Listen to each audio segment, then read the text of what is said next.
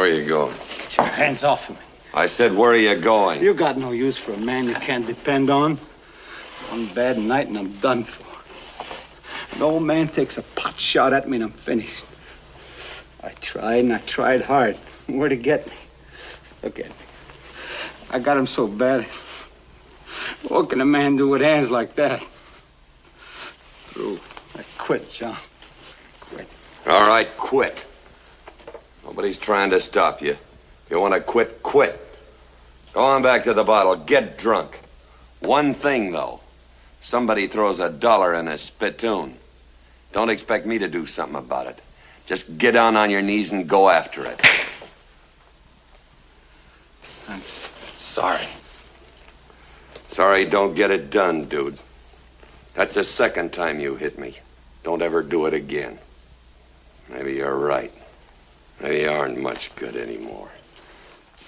Purple light in the canyon. That's where I long to be with my three good companions. Just my rifle, pony, and me. Gonna hang my sombrero. On the limb of a tree coming home. Sweetheart darling just my rifle pony and me. Whippoorwill in the willow sings Welcome to another episode of the Film 89 podcast. As usual, I'm Sky and I'm one of the editors over at film89.co.uk. And for all you number fans, this is episode number 34. And tonight I'm joined for the third time by our good friend and no longer a guest host, as he's now officially one of the Film 89 writing team. It's Mr. John Arminio. John, welcome back. Oh, thank you. It's an honor to be included in the team, and it's another. It's an honor to be uh, recorded on you uh, with on a podcast again. Well, it's great to have you back, John. You, you, your previous two episodes, uh, Apocalypse Now and Star Trek: The Motion Picture, were just really popular, and uh, as always, great to chat with you. But the main topic of tonight's episode has been one that you've been dying to talk about after you pitched it a while back. It's one of director Howard Hawks' most beloved films, which is celebrating its 60th anniversary this year. It is, of course, Rio Bravo. Now, both Howard Hawks and Rio Bravo are a director and film held in the highest regard by one of our favourite directors, John Carpenter. And tonight's guest host knows, I don't know, as much about John Carpenter and his films as anyone else we know. He's a brilliant author and writer on the subject of horror and film scores in particular, and his book, Scored to Death Conversations with Some of Horror's Greatest Composers, is absolutely essential reading for horror film lovers. He's an ex film professor, a journalist, a maker of TV shows, and a host of numerous podcasts, including Cuts from the Crypt and the brilliant, and I really do mean brilliant, Saturday Night Movie Sleepovers, certainly one of our favourite podcasts, which he records with his friend and co host Dion Baia. It is, of course, Mr. J. Blake Fichera. Blake, welcome to Film 89. Well, thank you. Thank you for having me. I don't. I feel uh, a little self-conscious with such a, an illustrious introduction. I, I do like to do long introductions for people's uh, first time on here. You know, J- John's as he's, he's been on. I think this is his third time now, and his guests just get progressively shorter. It's the same with Bill Scurry and Martin Kessler, who are all now on, on three times. Yeah, I think by the time you get to the fourth time, it's just be uh, and tonight joining us will be Blake. just for our listeners who are not familiar with you, Blake, just tell us who you are and, and a little bit about your podcast and your and your book, and just sort of bring our listeners who might not uh, be aware of you up to speed. Uh, well, I mean, I feel like you kind of covered it. The book is uh, a collection of interviews with composers who have made significant contributions to the horror genre, including John Carpenter, uh, members of the band Goblin, and some of the composers that have worked on some of the great horror franchises of all time. It was a, an honor and a privilege to be able to t- talk to all those guys and, and do the book. I'm now working on the second version of the book, the sequel, volume two. Saturday Night Movie Sleepovers is a podcast not too much unlike this one. Dia and Baia and I uh, dive into film in a very uh, loving and nostalgic way. And we try to give a, some background to the movies, put put them in context of when they were made and and other things, and uh, just have a good time doing it. And I think, guy, uh, Blake, you guys are coming up the fifth anniversary of the podcast. Is that right? We have our, our as of when we are recording this right now, it's just uh, right around the corner at the end of September, our fifth anniversary. And you haven't given away any clues yet as to what the film is, so I'm not gonna I'm not gonna ask you to give it away here. Although I think by the time this is, your episode will have dropped. So, uh, but yeah, definitely looking forward to that. And I can only say, Blake, that I think if Film 89 is still going after five years, like I only hope that we are still going as strongly as you guys are. I think we mentioned it a few episodes back. One of our listener questions was, uh, "What is our what are our favourite podcasts aside from our own?" And you know, without hesitating, Neil and I were just like, "Yeah, Saturday Night Movie Sleepovers. It's, it's just one of our go-to podcasts. You and Dion have got a fantastic you know rapport and relationship. You you just got a, a love of the same kind of films as, as we all have. I think we're all pretty much of the same generation. It's just the the sort of you just get the feeling that you're just listening to a you know a, a nice relaxed but also really in-depth conversation between two friends who just know a shitload about films and it is just it's just a brilliant podcast and we genuinely do love it. It is the uh, well thank you and i appreciate when you guys did shout us out uh, on that on that episode. The compliment that we get most often and it is in our opinion the best compliment we can get which is uh, pretty much what you guys said on that episode, which is like you're just sitting around talking with your friends about movies. And that was definitely not fully the intention, but definitely something we had in mind when we did it. Dion and I have been best friends since 1997 when we were college roommates.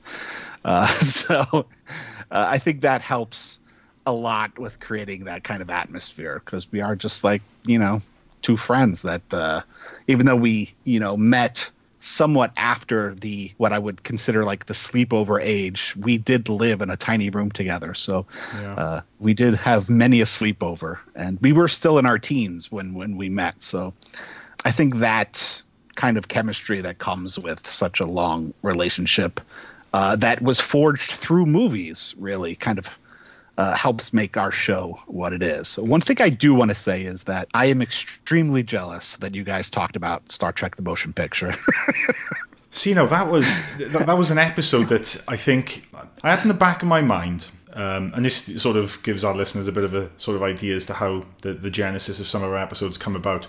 I was just formulating in my head the fact that you know, we were always going to cover Star Trek, and I think if anything, Neil and I had discussed um, I think this year obviously is the is the 25th anniversary of Star Trek Generations, which isn't a lot of people's anywhere near their favourite Star Trek film. But for Neil and I, that is one of our favourite Star Trek films. Period. We just we just love the film. You know, I wrote a, a big, long, lavish defense of it for Film eighty nine. Um, you know, we, we've we've discussed it at length on on you know the Wrong Wheel tra- chat group with the likes of you know Becky Deanna and uh, Adam Rakoff, who were huge Star Trek fans. I was thinking, well, there's actually a growing swell on Twitter about Star Trek the motion picture because obviously people were gearing up towards the 40th anniversary, and I thought it's not the popular choice. But I know there's a hell of a lot more people that like the film now than back when I first got into Star Trek, where it was kind of yeah. seen as you know one of the poorer relations of, of certainly the you know the Star Trek films. And then all of a sudden, Bill Scurry messages me saying, "Look, I don't know if you're thinking of doing maybe an episode about Star Trek motion picture, but if you are, please have me in mind to come on board." At which point, I think John, didn't you actually message me and say, "Look, you know, I really would like to do an episode on Star Trek: The Motion Picture"? And I was like, "Well, funny yes. enough, yeah, I've just had a conversation with with Bill. I'm not going to let you guys fight over it, so why don't I have you both on?" It was just a, a pleasure to record. It was a really popular episode. We had so much great positive feedback about it, and I was expecting a lot of people to be saying, "Why have you guys picked this film?" It's you know it's nowhere near as good as some of the films you could have talked about but as we try to do just to keep things sort of timely we like to tie in with the anniversaries of films so you know being the 40th anniversary and, and obviously the first star trek film and you know there's a, a good bit of behind the scenes stuff which i always like to talk about and yeah so i take it then blake you're a fan of uh, the motion picture I am, yeah. We did uh, Star Trek Six, I think, last summer on Saturday Night Movie Sleepovers. I much like you guys. I mean, we I don't want to go off like on the Star Trek shoot uh, slant because you guys already talked about all this. But like you guys, I kind of grew up adopted into the Star Trek fandom that my parents were fans, and so uh, I grew up in love with the the original series, and then. Uh, and then the movies and stuff. And uh, I revisited mo- the motion picture. I don't know, maybe about uh, eight years ago, because it used to be on a lot when we were kids on like Sunday night network television as a Sunday night movie event. And I just uh, absolutely loved it when I kind of revisited it. I never hated it, but when I revisited it, then I just was like, "Holy crap! Yeah. this movie, this movie's kind of amazing." No, you know, it was it was a fun episode to do, and I, I could talk Star Trek all day long, and I, could- I could have, I could do uh, easily do a two hour episode on each and every one of the films, even Star Trek Five. You know, it, it's just something that you know I, I just find endlessly interesting. I've been a Star Trek fan, you probably since I was maybe about ten or eleven, and you know, starting off with the um, the original series, and then very quickly getting into into Next Generation. You know, I know a lot of people who sort of fall foul to this thing of Star Trek versus Star Wars and the fact that you know you can't love both absolute nonsense. They- They're both science fiction, although I think you know one is certainly far more science fantasy, and I think Star Trek is more grounded in reality. I think we're already planning on our on our next Star Trek episode, and um, luckily enough, uh, a few of the Film 89 crew, four of us, have secured tickets to actually go to uh, a screening of Star Trek Through the Wrath of Khan next March with a Q&A uh, hosted by William Shatner. So uh, we absolutely cannot wait for that. Awesome. If you ever do, if you ever do great. Star Trek Five, count me in. okay, will do. Going away from Star Trek and, and onto the film we're going to be talking about tonight, John. Obviously, this was a film that you know you were really keen to talk about. It is, of course, Rio Bravo, the 1959 Howard Hawks western starring the Duke himself, John Wayne. Tell us a little bit, John, about why you picked this film, and if you could just um, for you know, I'm hoping if people haven't seen the film, they're going to go away and watch it now because we are going to be completely blowing the film apart. This is a 60 year old film. We're not going to be tiptoeing around spoilers. So please, you know, if you want the full experience of this episode, turn us off, go watch the film, and then come back. But John, if I can just hand over to you just to take us through a little brief synopsis of Rio Bravo. Sure. Um, yeah, I'm going to start off with a little bit of background on the film because, as far as plot goes, there's not much to it.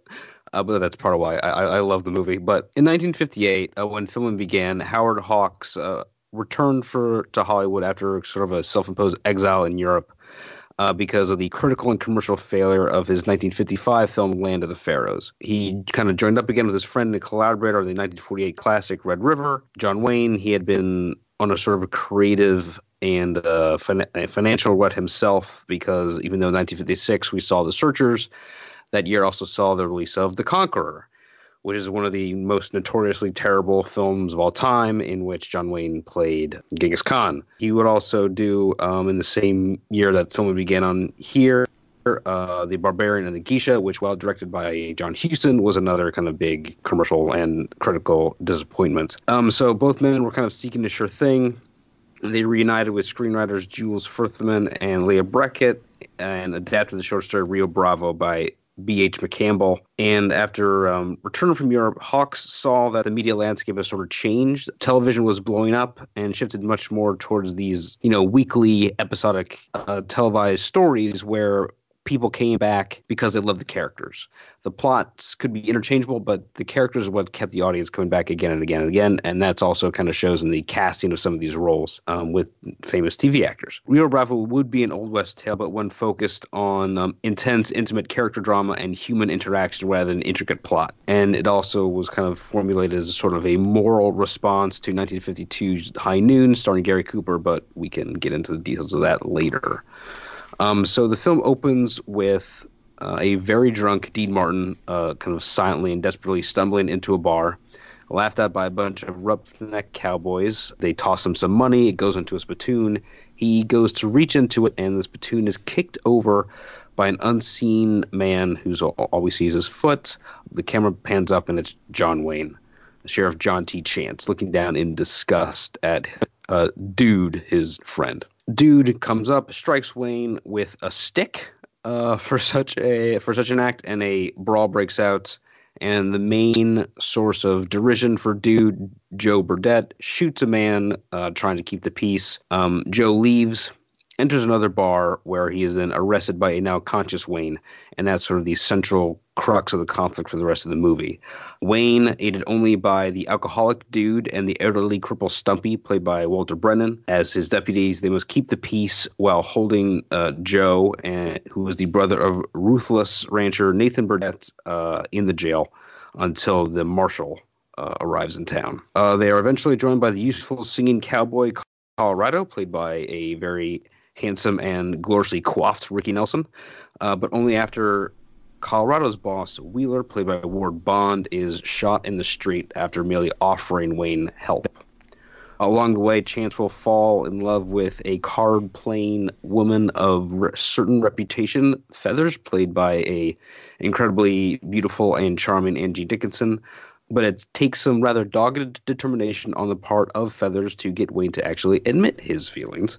Uh, after some heartwarming male bonding, uh, singing, therapy sessions about alcoholism and past trauma, and extra steamy dialogue and glances between Wayne and Dickinson, Wayne 51, Dickinson 26 at the time, a climactic shootout ensues. There's sharpshooting, explosions, and even assistance from Stumpy.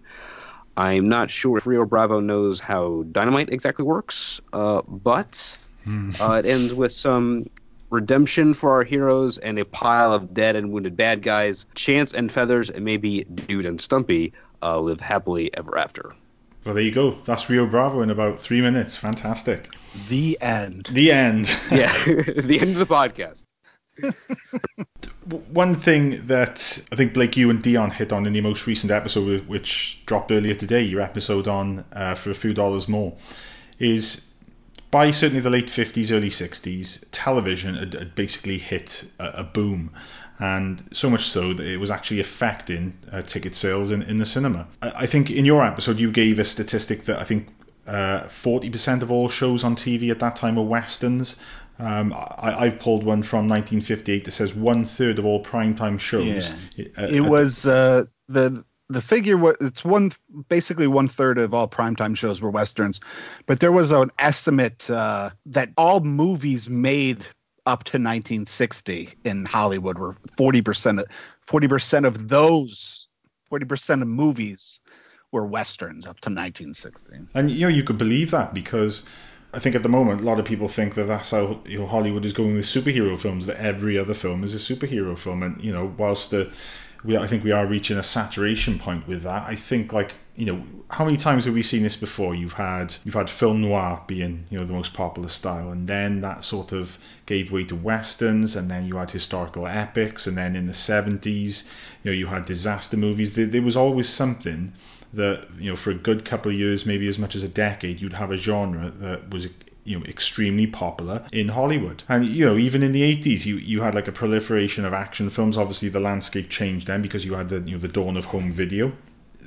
The the golden age of the western certainly, um, you know, I think was kind of peaking around about this time, and you, know, you, you westerns have been there from the very beginning, and you know we're still getting them today.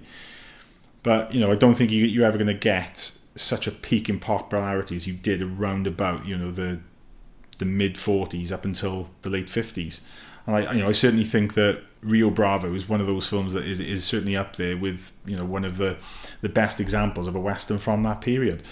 One, one of the things about the film is it seems to have been Howard Hawks' response to High Noon, a film which he hadn't approved of, due to the way in which he saw that film's hero, played by Gary Cooper, going around the town and, and, desperately asking the townsfolk for help, something which Hawks felt went against what a man of Cooper's standing should do. Now, Hawks, to me, he had very clearly defined ideas to how a man should behave. You know, anyone I think knows anything about Howard Hawks, he certainly was a man's man. Would, would you guys agree? Yeah, and I think he, he was a certain kind of man's man because, by all accounts, he was – very quiet and considered and polite. Um, like he wasn't boisterous or given to like yelling at his actors the way that like uh, John Ford might. So he he had more of a sort of kind of quiet dignity about him. At least I think that's what he the kind of persona he tried to project. There are some stories about him being so nervous on the set of this movie that he would puke behind props and then kind of come out and be his calm, cool self again. Um, but yeah, I think that's something that he that's a persona that he definitely tried to construct around him, himself. And, and, you know the film itself was based on a screenplay by Jules Furthman and Leigh Brackett. And Brackett, she only wrote twelve scripts, but the final one uh, was a little independent film called The Empire Strikes Back. Of course, obviously, this is you know like you say, John Wayne had had a bit of a rough period, which you know incredible to think after you know from 1956 on, you know after the Searchers, he would then choose some some quite you know poor roles that you think you know why did he ever go for those? So you know, coming back, you know, with Hawks, with Rio Bravo, and the film being a, you know, such a success as it was, because I think wasn't it the the third highest grossing film of 1959? Yeah, it was. It wasn't the top, but yeah, it was like it was in the top five. You know, you know, we're talking about the year that the year of Ben Hur, you know, which obviously I, th- I I'm pretty sure that that would have been you know the, the top highest grossing film you know of, of that year. You know, you also had North by Northwest. It was, a, it was a pretty strong year for film.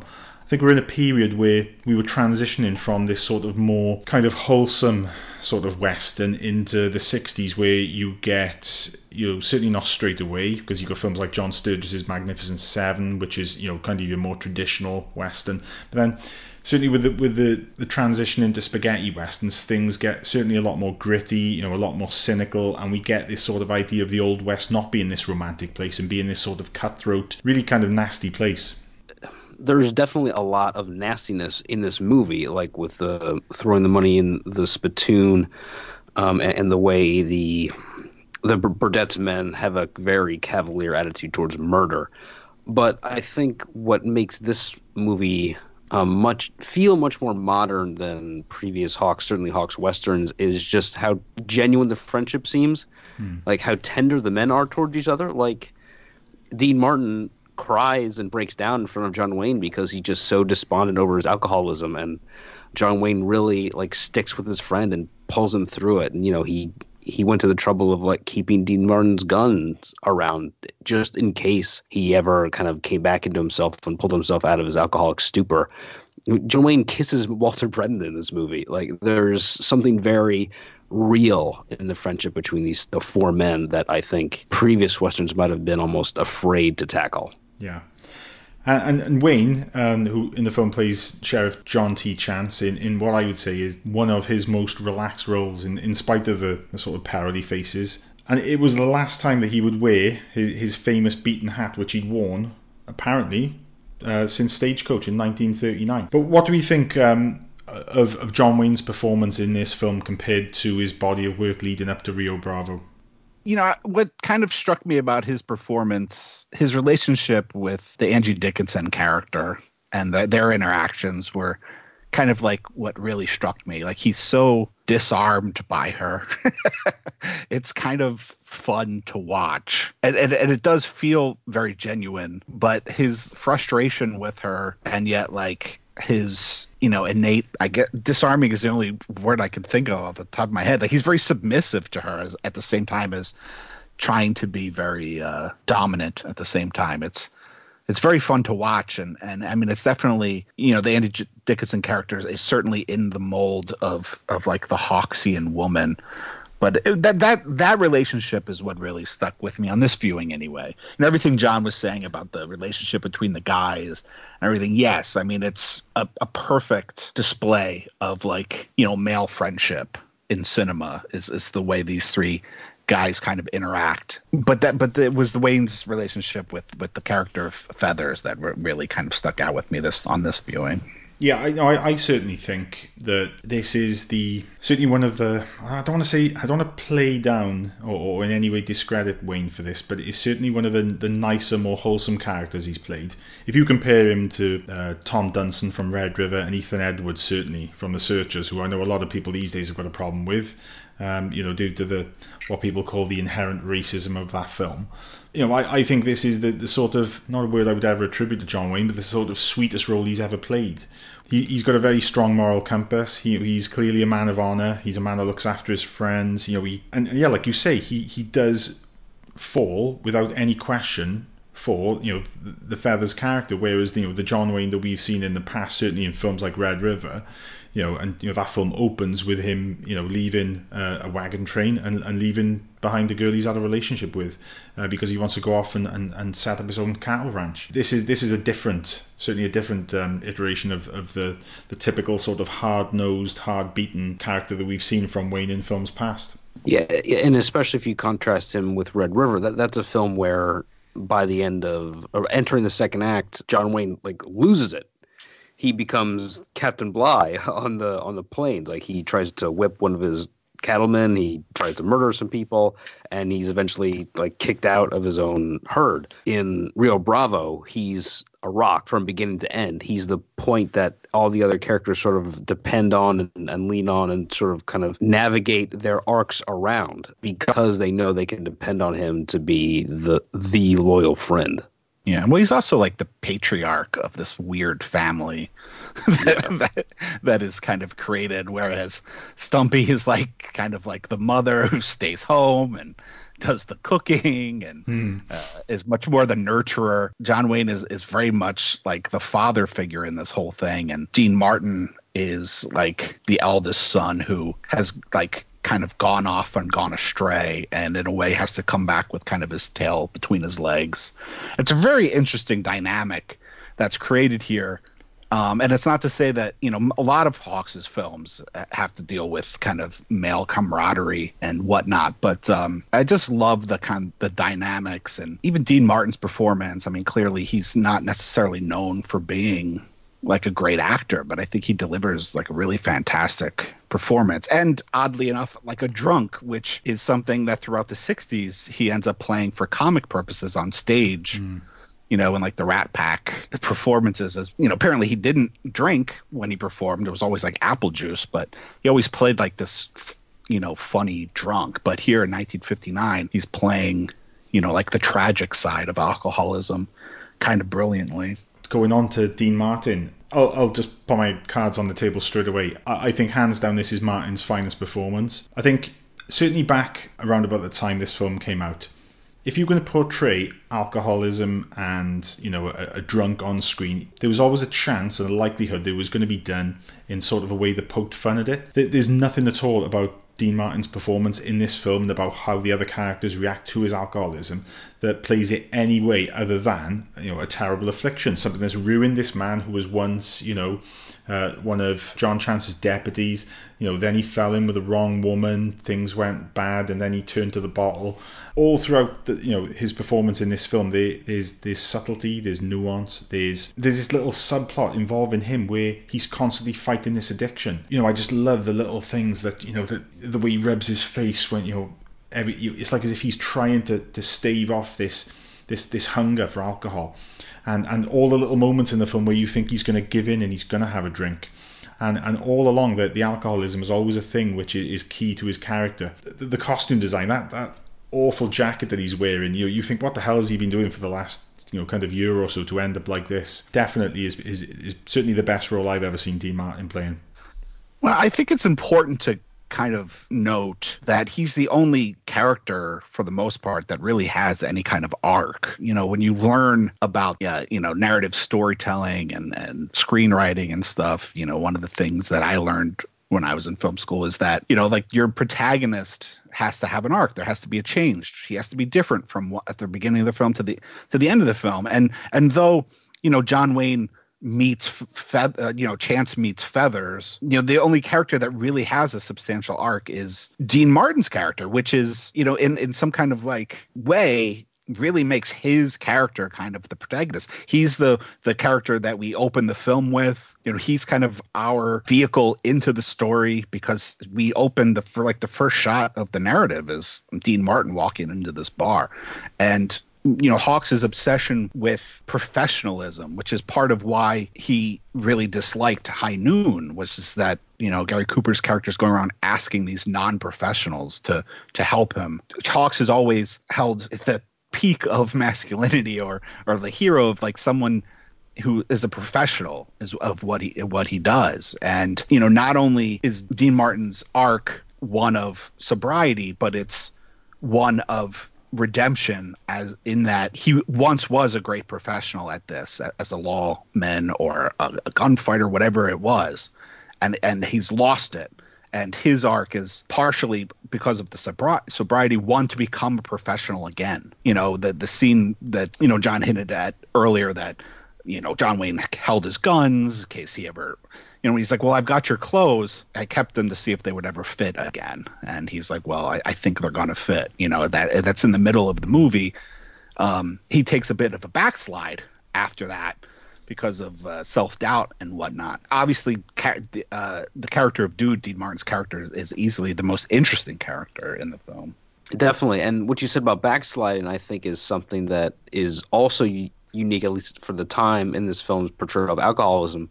Because yeah, after he shoots the the gunman out of the rafters, he gets captured by Burdett's men because he's distracted by his own withdrawal.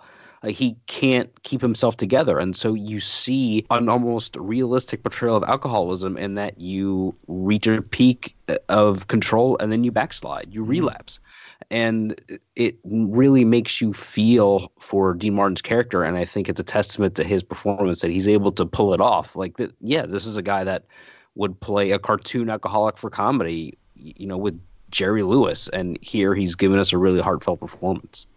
Yeah, and I think at this time, you know, when Rio Bravo was made in 1958, Martin had only recently ended his working relationship with Jerry Lewis. He, he'd made, and, and then he made Rio Bravo, and then following that, he made The Young Lions and um, Some Came Running, pretty much back to back. But then he mostly gave up on serious roles after these. I can't think why you know he would have done that because you know maybe he just fell back on the comfort of, of playing more sort of light-hearted roles. I also think you know the one thing that we you know forget as fans of cinema is that it is a business and yeah. his decision might not have been a decision he must he might mm. just have not been offered serious yeah. roles anymore yeah well, you know which is such a shame because he, he for me I am a John Wayne fan. I have been, you know, since I was a kid. I, I think that it's a great John Wayne performance. There's loads of subtlety and nuance to it. it and you know, Angie Dickinson in this film is fantastic. You know, we'll come to Ricky Nelson and Walter Brennan later on, but for me, Dean Martin is the absolute standout in this film. You know, far and away, he acts his socks off, and it just makes me think, you know, how many more great roles like this could we have got from Martin in the right circumstances? But what do we think then of the, of the casting of Ricky Nelson as, as Colorado Ryan? Because I think he was 18 at the time, a long time. He'd been uh, part of the Ozzie and Harriet family on radio and television. Yeah, I mean, he was by far at that point in 1958 when they made it, and in 1959 when it came out, he was the biggest star in the movie. Hmm. I mean, in terms of popularity at that point, television. You kind of hinted at it earlier, or said it earlier. Like television had started and was gaining popularity and you know it was a real problem for, for Hollywood. I mean, there's a much big there's a much bigger difference between going out to see actors in a movie and having actors in your house. yeah, you know, on on the television, it's a very different dynamic of how an audience responds. And uh, and television was in its infancy then, so I mean, it wasn't even something that anybody had probably any idea or any thought as to what the difference was going to be in terms of how audiences reacted you know it was still a new thing. You know the the idea of what you said earlier about you know one third of all television shows being westerns. I mean it's not not, this wasn't necessarily the peak of of westerns. Westerns were on the way out because westerns were now a television you know thing and the fact that we still had a couple of great westerns we're, we're like hollywood trying to hold on to that and it's crazy to me to think that this is only five years before Leone would make Fistful of Dollars. I mean, it's really only five years. Yeah. It seems like decades. It seems like totally two different eras of westerns. As far as Ricky Nelson, you know, he was part of a family sitcom that I think started with radio and then became a, popular television show. And it's interesting that it is that he's from coming from that family dynamic because of what I was saying earlier of this weird kind of like family orientation that, that that the male characters kind of fit in this in this film. It's very much you know, a lot of their stuff together is lighthearted. It's almost like a family sitcom. And Ricky Nelson is coming from that. And he was a big singing star at that point. Um, with all that said, though, he is stiff as shit. Yeah. this film performance. Like I completely agree. I've always thought this of Ricky Nelson's performance in this film. Even even when I was when I first saw it when I was a you know fairly young, I always thought, yeah, he he is the one that stands out to me as being the sort of the most I wouldn't say uncomfortable, but you know the, the probably least experience of, of, all the actors on screen. But on my, on my most recent viewing, th- there was like this effortlessly laid back, almost approaching naivety sort of quality about his character. Something sort of just clicked in me, and I actually, for once, thought, you know what? There's, there's something about him that I buy. I think he's a young kid, but he's got this really natural ability that he is, you know, really quick on the draw, really accurate. You you, you look back to Hawks's Red River, and then you've got Montgomery Clift's character and John Ireland's characters, who are both these sort of competing sharpshooters, really quick on the draw, and there's like this sort of like fun sort of competition between them that you know you often think you know maybe that's going to you know erupt into something else. The way I see it, Ricky Nelson's character is those two guys maybe five or six or seven years before when he's really inexperienced, but he's really confident in his, in his abilities. And I think it kind of comes across, and then the other character sort of reinforces because you've got that little exchange between Dude and John Chance, where Dude says, you know, wonder if he's as good as Wheeler says, and Chance says, I'd say he is. I'd say he's so good he doesn't feel he has to prove it. And that is his sort of character summed up in two lines. Yeah. As stiff as he is, there is something charming about about his performance, and I think that's one of the reasons why it kind of works. Yeah, it works for me be, just because I, I believe him. Like it, it's not the greatest performance of all time, but he is charming, he is charismatic, and I I believe him eh, that he and he doesn't have to show off. And if you just kind of think about it analytically, like this is a sitcom actor who's only on television because his parents had a TV show. Like this could have been an unmitigated disaster, or he could have been fired from the film because we're supposed to believe he's capable of murder better than these you know trained killers twice his age. But in, instead, I I buy it, and I, I think that's that's enough for the character of Colorado. Yeah, and there was something I was thinking. every every time I watch The Great Escape, every time. I always think in that scene where Steve McQueen is trying to jump over the barbed wire fence on the motorbike, I always think, yeah, maybe this time he's going to make it. And when I was watching uh, Rio Bravo in prep for this episode, I thought, do you know what? The way this character is being played, the way he's written. Ricky Nelson's character is a character that's set up to be killed in the final act, with him sort of being held in Chance's arms and sort of, you know, saying, Get them for me, Chance. And he is, for me, set up to be that character, but then they, they don't follow it through. And in a way, I'm glad because obviously that is playing to cliche.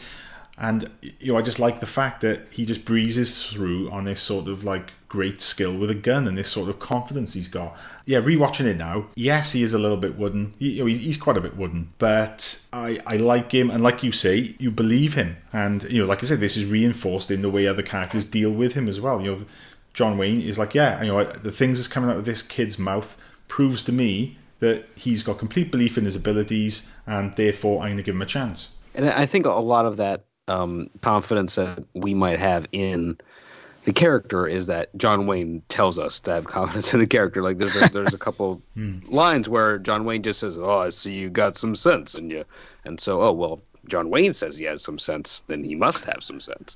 yeah. yeah. It is kind of set up in exposition for sure. Yeah, yeah. So, what do we think of Walter Brennan as Stumpy? Because he was a bit of a Hawks favourite. He'd been in Have and Have Not in Red River. And he also brought with him his limp, which he'd picked up on the, the Real McCoys, which was airing around about the time that he made Rio Bravo. I mean, I don't know what's not to like. yeah. I mean, he's funny. You know, he definitely kind of supplies the movie with some uh, much, not much needed, because it's not a very serious, like, uh, you know, bleak movie or anything, but he's comedy relief and and uh, he's he's lovable. You kind of buy this friendship between uh, Stumpy and Chance. It feels like they've known each other forever, but yet I feel like there's something between like he wasn't as close to Dude, or maybe I'm just confusing Dude with like you know the the discussions about Dude like in different with different characters, but you get the sense that like, but th- my point is that like you totally buy this relationship that they, that that they've clearly been friends. You know, maybe you know they almost almost as if like they were you know in the military together. If you know if it was a different kind of movie, that these two guys you know there's a trust there and and a love there that um, I feel like doesn't really get portrayed very often in uh, those kinds of movies from that era. I think this is the performance that I think um, so many cartoon parodies were kind of created by. And so, like for me as a, as a little kid, uh, you know, you would see like parodies of Walter Brennan in like Bugs Bunny cartoons, and I think a lot of that stems from this. Um, but you know, I would have no context for where that comes from. I totally buy Walter Brennan's comedy in, in this. I think there there is a tendency for comedy of especially westerns of this era to be like just really jarring and taking you out of the narrative. But it feels like it's coming from an actual human being, like especially when he accidentally uh, shoots at dude with a shotgun because he doesn't recognize him um, that sort of like stumbling awkwardness that he has afterwards, coming from the guilt of, of, that act, feels like it's coming from a real person and therefore is funny. And it's just a, re- a really fun to watch. He is, and he's kind of plays the sort of put upon mother hen because it's a bit shitty, really, of chance, but he just he leaves Stumpy you know, in, in, the jail, just just guarding Joe. Surely they should be doing this in shifts, but it seems to be Stumpy the one that's just stuck there night and day for for days. Yeah, you know, no, you know, no wonder he's so grouchy and he's always snapping at everyone. And you know, all credit to him, right? Show me a film where a character gets away with spanking John Wayne on the ass with a with a broomstick. Yeah, it's yeah, little moments like that. Yeah, he, he is he is a fun character, but I, I've got to say I did, and this is probably more to do with the sort of different dynamic between the characters. But I did much prefer his performance in Red River, and probably because he's the sort of moral compass that sort of breaks away from you know the character of Tom Dunson because Tom Dunson just goes way too far. And whereas I think Stumpy in this film would probably stick through chance through thick and thin, there is something that is kind of a little bit un- uh, you know unexpected in Red River when you know he says to Stumpy, "What about you? Everyone else is sort of mutinying against me. You know, are you with me?" And he said, and he kind of says like, "No, you've you know you've pretty much gone too far this time." Yeah, yeah uh, there really is a lot of depth to Walter Brennan as an actor, uh, and you see that in a lot of other roles, including movies directed by Howard Hawks. It's just this one, his job is to make the audience smile when he comes on screen, and then John Wayne goes out and you know kills the bad guy, and so that is sometimes the lot of a character actor, and I think in in this role he he does it with aplomb. Yeah, I mean, and even to go back to what John was saying earlier in terms of like the cartoonish inspiration. I mean, like if you ever hear Dana Carvey do like his old man impression, which I think he does in like yeah, exactly. the, the Pets movies, he's clearly just doing an impression of Walter Brennan. So, what do we think of Angie Dickinson as Feathers? Because I think at that point she she kind of yet to make her mark in film. I think she was 26 when she made Rio Bravo, and you know she certainly plays the sort of typical Hawks female character. I mean that in just you know a purely positive way because she's tough, she's funny, incredibly beautiful in this film. But there's something there's sort of like this dogged determination to her character and she's also really comfortable in her skin. When chance is trying to press her for the sort of uh, about what she does you know she's a card shark she's a gambler but she says yeah you know i'm going to carry on doing it. Um, you know that's what i'm good at and you know, I, I, really like that sort of side of her performance. There is an element of the whole feathers and chance thing that, I, for me, is like the weak part of the film, which I'll come to later. But uh, there, there's certainly nothing at all wrong with Angie Dickinson's performance. I think she's you you can easily understand how Chance would fall for her. She's she's got this sort of she's got like a tough exterior, but then with chance she kind of i don't know she sees him as kind of like her one chance for sort of a, a solid sort of dependable man in her life I mean, I think there's just sometimes you watch a movie, at least for me. I mean, this is from personal experience of the way I sometimes I just watch a movie and there is like a female character in it and not to say that this is far fetched or anything but in some st- in some circumstances like in other movies like there is there is something like very far fetched about the love story but it works because I fall instantly in love with that character. Yeah. And yeah. so like I totally buy it and and that's the way Feathers is in this movie. Like I I'm in love with her. So like yeah, I can see that in like two seconds, John Chance is in love with her too because he's standing there in front of her. I'm just watching her on television. Yeah, it's just impossible not to you know to like her character. And, and you could just easily see how, how you know he would just fall head over heels for it. What I don't buy is that 26 year old Feathers, or you know, if she's playing around about the same age as Angie Dickinson was in real life, in a town where you've got Ricky Nelson and, all right, admittedly an alcoholic Dean Martin, but still, you know, how fucking smooth is that guy? And she's gonna fall for a fifty-one-year-old John Wayne. Uh, that's that's the kind of the only part of it. I think, yeah, I, I don't I don't buy it. I just it, it's it's like Gary Cooper and Grace Kelly in High Noon, and it's like Jimmy Stewart and, and Grace Kelly in in in Rear Window. It, it's just like no, he he's, he's he's too old for her. I could buy that she would fall in love with somebody of his age. I mean, you never know. There's daddy issues. Clearly, she had some kind of weird yeah. bad relationship with a gambler. uh, what I the part of it that I don't buy is that she doesn't that she falls for him so quickly that she doesn't just leave. Mm, yeah. Like I can I can see her like almost liking him better than Ricky Nelson or being, you know, or that doesn't bother me. I the fact that she would she would fall for him so quickly that, you know, I mean I guess she's kind of just drifting at this point anyway, so why not just Mm-hmm.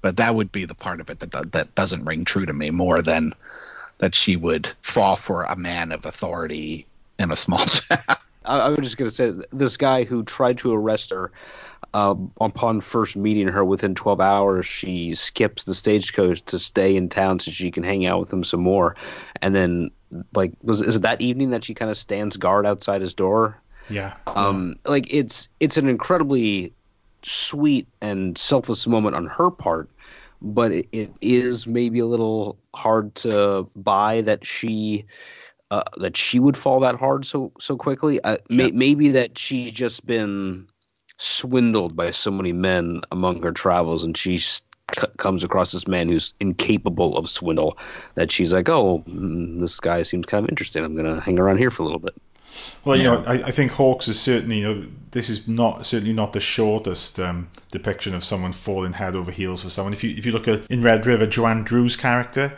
you know, she meets up with Montgomery Clift, his, his character of, of Matthew Garth, in um, I think an attack on on a on a wagon train, and literally. In a few minutes, it takes for him to join them to help them out. Her to get shot with an arrow. All of a sudden, she- she's fallen in love with him. That for me is just like, what? Really? You know, th- this guy she's never met before. But it was Cupid's arrow, didn't you It see? was, yeah, yeah, yeah, uh, yeah. So yeah, you know, I, I think there's a little bit more time given by Hawks to sort of setting up why these two people fall for each other. So you know, I don't mean it as like a criticism. It's, it's just something that I certainly picked up on, you know, watching the film most recently. Yeah. and really every scene with the two of them together is just absolutely delightful. Like mm. the the there is real chemistry between those two actors and I, I, I love the dialogue they have together even though a lot of it's recycled from to have and to have not in a different context and you know now in color and you know in the old west it, it has a different flavor to it uh, and so they're just fun to watch on screen and so and even if a, another young woman attracted to another older man in a howard hawks movie who would cast women who were his type it, it's a little disconcerting when you kind of step back and think about it uh, it it's just fun to watch It is, it is, it is. What do we think of the, sort of pacing of the film? Because I know a lot of people have said of Rio Bravo, it's got this just really languid pace, and I think it was the uh, the New York Times critic A.O. Scott who called it a celebration of taking it easy. What do we think of sort of the pace of the film compared to certainly other westerns of Hawks's and, and other, other films of the period? It's certainly slow, but I don't. I don't know. It didn't really bother me. Uh, any times I've anytime I've watched it. I mean, I've seen it several times, obviously, but it's never been something that's been like a real like something that sticks out to me. Is I mean, I get it. I can see the criticism and I understand where it's coming from, but uh, it's kind of like you know, it's like Hawks's thing of the thing that when John was talking, you know, introducing the movie, which is like Hawks is taking note of with the advent of television, like plot doesn't seem to matter as much as character. And it's like I I'm in to hang out with these characters for as long as I'm allowed to. So it doesn't really bother me that that it's just a lot Yeah. of just like walking around the streets like patrolling. Like I'm just happy to be here. Yeah, and I, you know, I don't think Yeah, like, I- there's- I, don't think A.O. Scott actually meant it as a sort of criticism of the film. I just think it was like an observation of the fact that, like you say, Hawks takes his time because if you're going to build to this big sort of shootout at the end, then it's going to be far more impactful if you spend time with the characters, if you've got to like them, because then you're more invested in them. And then, you know, it, it makes the whole thing of seeing them in danger, you know, that much more you know you get more involved because you know the stakes are higher because these are now characters that you spend time with and that you care about. So i think yeah you know if, if he is taking stock of, of the way television works with this long form storytelling where you're playing or, or you're spending time with characters week in and week out yeah you know it certainly works. And all credit to him because this is you know it, it's surprising when you look at the running time. This is actually a two hour and 20 minute film because as much as there's long periods of just dialogue between characters it, it never feels like it overstays its welcome Exactly, and even with scenes with no dialogue, um, th- I feel that they're even if they're not essential to the actual story, they're essential to the characters. So, like i in the beginning of the movie, when you have Dean Martin and John Wayne sort of marching down opposite sides of the main drag in the street, you can tell there's like like a psychic rapport that, between the two. Their, their their nightly patrol is like a ballet, and we need that time space to observe that as a as an audience. And oh, you could cut it out of the movie and still understand what's going on, but the film would be far weaker for it. And I think one of the maybe the most important moments between Feathers and Chance is when Chance finds Feathers like asleep in the saloon of the hotel and kind of silently car- carries her up the stairs. It's such a moment of tenderness from mm-hmm. John Wayne, of all people, on on this woman that he's only known for a couple days, but we buy the affection that he, ha- that he has for her in that moment. And from then on, I think as, as a viewer, I was sold on their relationship from that moment on, and so I think that's why the film earns its running time. Yeah. And I love that scene you mentioned there, John, of the dude and Chance just going out on their nightly patrol. And the way they split up, and one goes on the one side of the street, the other goes on the other. And John Wayne sort of walks across that sort of front porch of that building and is, you know, clearly one of Burdette's men who's stood there, you know, watching guard. And the way that Wayne just sort of sides up to him and stands behind him makes him feel uncomfortable. And just with a stare alone, just sort of makes him move on. And like you say, it's a scene played without any words, but it's just conveying this overwhelming sense of you know something's going to happen. When you see what happens to Pat Wheeler, you're always thinking, you know, these two guys are out, they're vulnerable. There's just two of them, and it goes back to the whole thing of, you know, this isn't Gary Cooper's character asking for help. Where Pat Wheeler says, "A game-legged old man and a drunk, that's all you got." And, Ch- and Chance says, "No, that's what I've got. That's what he's got, and that's what he's going to, you know, deal with. They are the tools he's got at his disposal, and and, and, and through his grit and his determination alone, he's going to get through it. And you know, I think that is Hawks saying, "Oh, that for me is a typical sheriff of this time." Even though the common sense thing might be, look, we're up against overwhelming odds. You know, we have to get all the good townsfolk to to, to rally together. I think it, it gives the film a far greater sense of urgency, you know, to, to sort of have these just three guys alone fighting this sort of, you know, as far as numbers go, overwhelming force. Yeah, and I think that line in particular, like there's on the page, there's not much to it, but this is why, at least in this example, um, not all of John Wayne's performances are great, but this is why I think he is a great on-screen actor and a legend of movies because he makes those words interesting.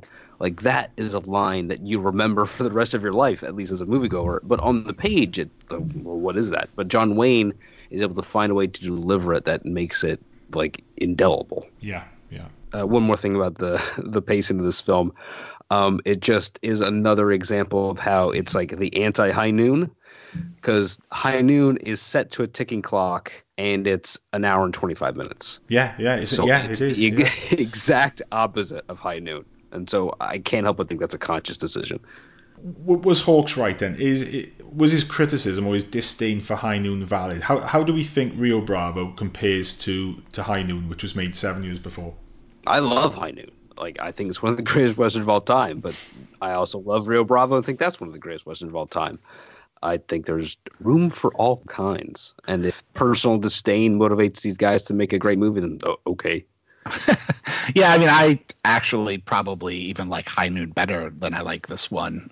I mean, is it valid? I mean, it's a per, it's personal opinion on Hawks's, uh, you know, uh, Hawks's uh, behalf. I mean, who knows? It seems crazy to me, but it was a different time, and Hawks was a different kind of person. Uh, What's interesting is that you know his gripe is that this sheriff is going around and asking common folk for help, whereas Chance is John Wayne's character of Chance is kind of turning it away turning help away at any point that he can. But inevitably, you know, he ends up getting help from everybody. You know, like the the the hotel keeper ends up, you know, running into the line of fire.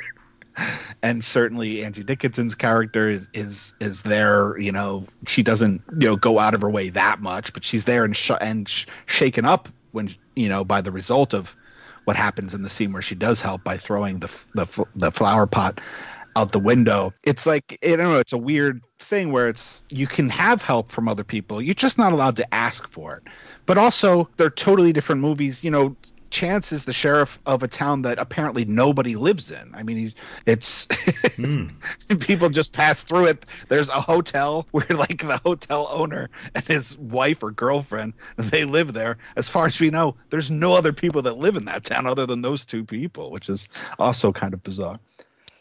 and I, I can't I can't help but feel that there's a little bit of professional jealousy going on between um, Howard Hawks and John Wayne and, and Gary Cooper, and also because uh, the screenwriter of High Noon, uh, Carl Foreman was, if not blacklisted, at least accused of communist collaboration or having communist friends. And so, you know, John Wayne was an open advocate of r- running those Reds out of the country. And so they probably looked into the metaphors real hard in High Noon and wanted to make wanted to make their own sort of political statement if or or moral statement uh, against the the sort of chicken with his head cut off sheriff. Maybe i would prefer uh, john wayne have not been such an ass when it came to the red scare and the, the lives that were ruined as a result of it but uh, it resulted in, in this movie at least.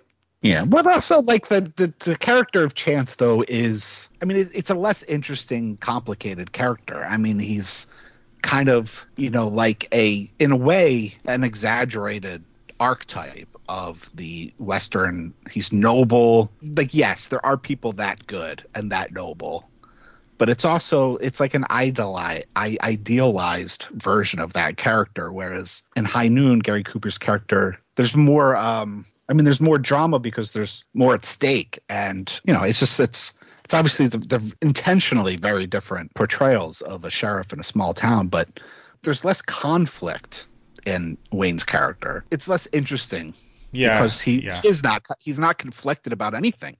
Like I said, like he doesn't change. He's the he is that guy at the beginning of the movie, and he's that guy at the end of the movie. Rio Bravo is not about John Wayne. You know, if you're going to pick a character that it's about, it's Dean Martin's character, which is funny because this idea of like liking the characters is what you know is more important than plot uh, in terms of Hawks's uh, noticing of television. But yet he gives us he gives us characters yes that are likable but he also gives us characters that like are not as interesting. There's just like not as much going on. And so in that sense it's like the predicament that they're in is what's kind of interesting and it's the way they interact with each other. Whereas with high noon like i feel like it's there's more empathy because there there is more conflict with that character and and and stuff Oh no, no, I, I totally agree because I think Gary Cooper in High Noon is another archetypical character because of how good he is, but he's almost disgusted with how good he has to be for this town of like lily livered cowards who won't help him. Like he's just so desperate and then like clawing and every single person he talks to gives him more reason to leave, but he still refuses to leave. And the only person that like is providing support is Grace Kelly. Whereas John Wayne, he somehow seems unassailable, even if everyone around him tells him, is telling him he's doing the right thing, which is the exact opposite of High Noon. There's just something so great about John Wayne's performance in this movie that his lack of progress as a character is still entertaining to watch. Oh sure. Yeah. You know, I didn't really Yeah. mean I, I wasn't meaning it. to Oh, be yeah, yeah, yeah. or anything. It just was an interesting when I started thinking about it. You know, the differences. Um, yeah, totally. I mean, everything we said earlier about his character and then their relationships is. It's. I mean, this movie is highly entertaining, and there's certainly no doubt about that. Yeah, High Noon is a movie where like if I was in that jail with the three of them singing my rifle my pony and me i would just want to put my feet up and like relax and enjoy the view but i would not want to be anywhere in high noon Yeah. So that that scene, the singing scene, let's uh, let's break that down. It's it's it's a 1950s western. It's it's a, a big mainstream movie. It's just one of the, it's like quips in a marvel movie. It's just the language of the time of, of cinema and i just think i was charmed by it. And i to me to me it's interesting also because it's ricky nelson singing with dean martin um, who are of two completely different generations. I think looking back, it might be easy to see them as the same, but to people seeing this movie in, in the 1950s, it was just as sort of discombobulating as watching David Bowie and Bing Crosby sing Christmas songs on TV. Yeah, no, I I've heard criticism levied at this scene from quote unquote cinephiles, saying that it's an obvious commercial move on Hawks' part. You've got Ricky Nelson and Dean Martin in the film, and then it's almost as if they're sort of pausing things to allow them to sing. The answer to that, you know, form of criticism is there. Yes, you've got Ricky Nelson and Dean Martin in a film together. If they didn't have a scene where they sang together, I think you can have a large portion of the audience saying, "Hey, come on, you know, Howard, you missed a trick there." You know, I, I, think it's a great little scene, and I can understand how it can pull people out of the film. But I just love it. And I think it's just it just adds to the charm of the film. Yeah, I mean, I don't. Yeah, I, yeah I looking at it now, I don't know if you need two numbers, but yeah, but uh, you know, there's you know this there's this thing of like Hawks' art archetypes and and the things that he does in movies and male camaraderie and you know this idea of a group of men that bicker, but then they kind of learn they they they find pleasure in hanging out with each other. I mean, it's all there when you analyze it. I mean, that scene does serve a function in in that kind of analysis of, of a Howard Hawks movie. But yeah, I mean, I agree. Like, I don't know. It's if you're going to put Dean Martin and Ricky Nelson in a film together, like, how could you not? Exactly. Yeah. My my thoughts exactly you kind of have to. I mean, I don't. It, it is what it is. I mean, I don't typically like movies that. It's not that I don't like the movies, but when it happens within movies that I like, where there's just like this musical interlude, you know, whether it be you know Butch Cassidy the Sundance Kid or just like the weird like wine stomping sequence in, in John Frankenheimer's Seconds, where it's just like everything kind of stops for like a weird montage. Mm. this this doesn't ha- it doesn't happen because it's it's in the context of the narrative and it's not just like this weird sidetrack montage but it's it's like i mean it serves a function. I mean ricky nelson is new to the group. Um, yeah. Dean martin is finding himself again as part of the group and I, I I feel like if you didn't have that scene, maybe a scene like it wasn't needed, but it's certainly a huge plus. I mean, I feel like in, you need s- some scene where the four of them bond somehow. Yeah, yeah. It, it's like the the the scar sharing scene in Jaws. Like you need a way for these men to find some commonality. And in the 19th century, nobody had record players or streaming or CDs or, or, anything. And so if you had a guitar, the only way you could hear music was to make it. And these are four men stuck in a room for what they think is like going to be three days. So they're probably going to sing a few songs. Let them sing some songs, guys. yeah. I'm, I'm for it. God damn it, I'm for yeah. it. Me too. Good. I'm glad we're all agreed on that so just as a way to sort of kind of bring things in now to, to wrap things up about you know Rio Bravo before we move on to the next segment, Hawks Hawks went on to, to kind of make two pseudo remakes of Rio Bravo in 1967 with El Dorado and again in 1970 with Rio Lobo.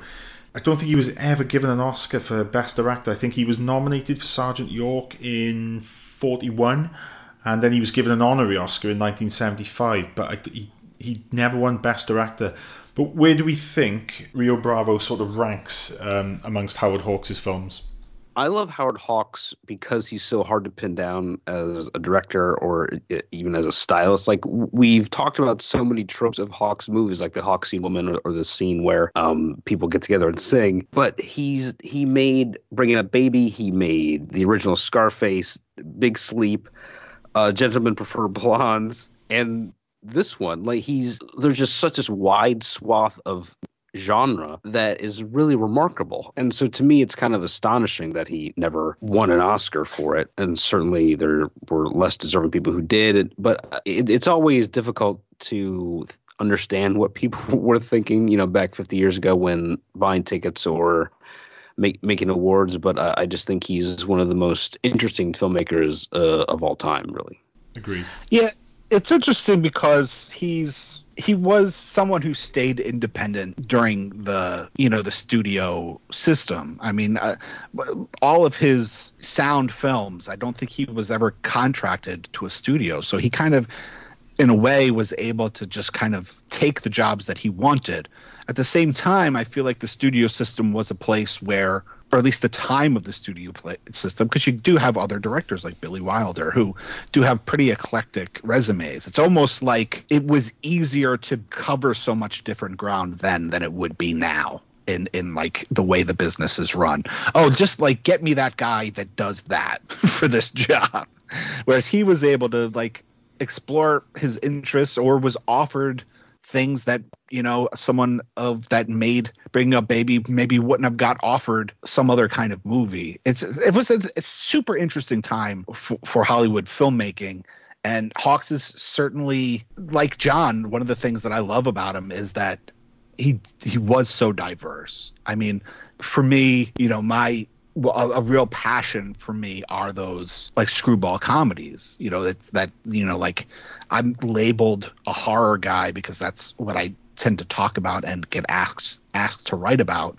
But yeah i taught classes in horror movies to at college but i also taught a class in comedy um, so for me, things like Bringing Up Baby, although that's not my favorite, you know, like pairing of Cary Grant and Katharine Hepburn, but like His Girl Friday, like that's for me. You know, you know, your yeah. question was like, how does it how does it rank? For me, like I love that those Howard Hawks movies. But the fact that you can love those Howard Hawks movies and then also love you know the big sleep and have and have not and then also rio bravo and then you know there's the thing from another world which he produced. And i mean it's it's a it's a fantastic career and maybe it's to his detriment in the context of awards that he was so eclectic because maybe he that's the reason why he was never really recognized because he did all these things that he didn't necessarily like now we look back on in hindsight he said like he was a master of his craft but then it was like you know maybe he could have just been overlooked because he did so many things he wasn't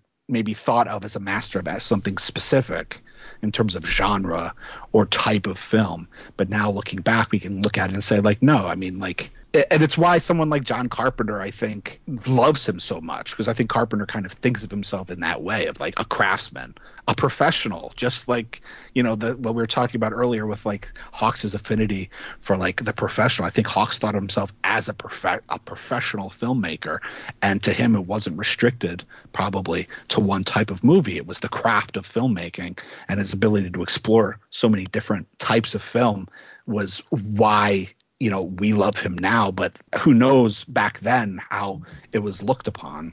Obviously you mentioned there blake and you know one of the things i i i wanted to bring up obviously we've got you on the show. You, are a huge john carpenter fan. You you, you know your, your knowledge of him is pretty much endless. What what do you think about comparisons between this and assault on precinct 13 because a lot of people have said that precinct 13 is kind of a remake of rio bravo. Do you buy into that? When I heard, I first heard that, you know, 20 plus years ago. But I believe it, like I heard it in the context of like Carpenter talking about it that mm. way. Now I don't know if it's revisionist. You know, when you find references online, that's like that it's compared to. But like I, in my memory, is that like Carpenter was like I was re- like I was remaking Rio Bravo, and no matter what his intention was, like to me, Assault on Precinct 13 is not a remake no. of Rio Bravo. I, I think if anything, I, it's um it's a remake of probably Night of the Living Dead or something like oh, that. Abs- Absolutely. Yeah. I mean, we we did Assault on Precinct 13 uh, a few months ago in Saturday Night Movie Sleepovers, and yeah, it's there's so much that seems to be pulled from uh, Night of the Living Dead. What I do think Assault on Precinct 13 does is that it creates, it uses like the structure of Night of the Living Dead for Carpenter to kind of pay homage to how he feels about Hawks in general, like the way the characters interact with each other, specific shots. Um, you know, he he uses the pseudonym uh, John T. Chance, which is John Wayne's character, you know, as the editor edited by for Assault on Precinct 13. I think when you look when you watch Assault on Precinct 13 through the lens of Carpenter's love for Howard Hawks. I mean, it's undeniable that he's expressing that love in that movie.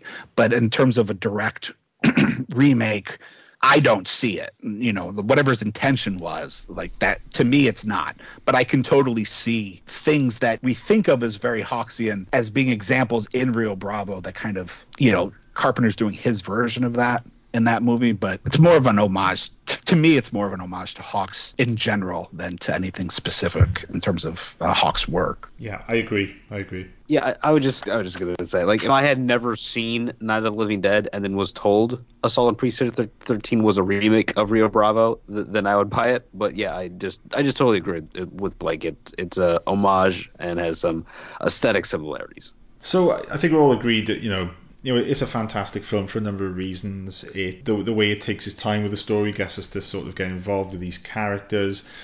Um, you know, it, it sort of makes things a little bit more intimate compared to a lot of westerns, which are all about showing you the, the big scope and the open, you know, vistas of, of the Wild West. It is just like a you know a great sort of feel good film to sit on the sofa and just sort of get involved and, and get closer with these really likable characters.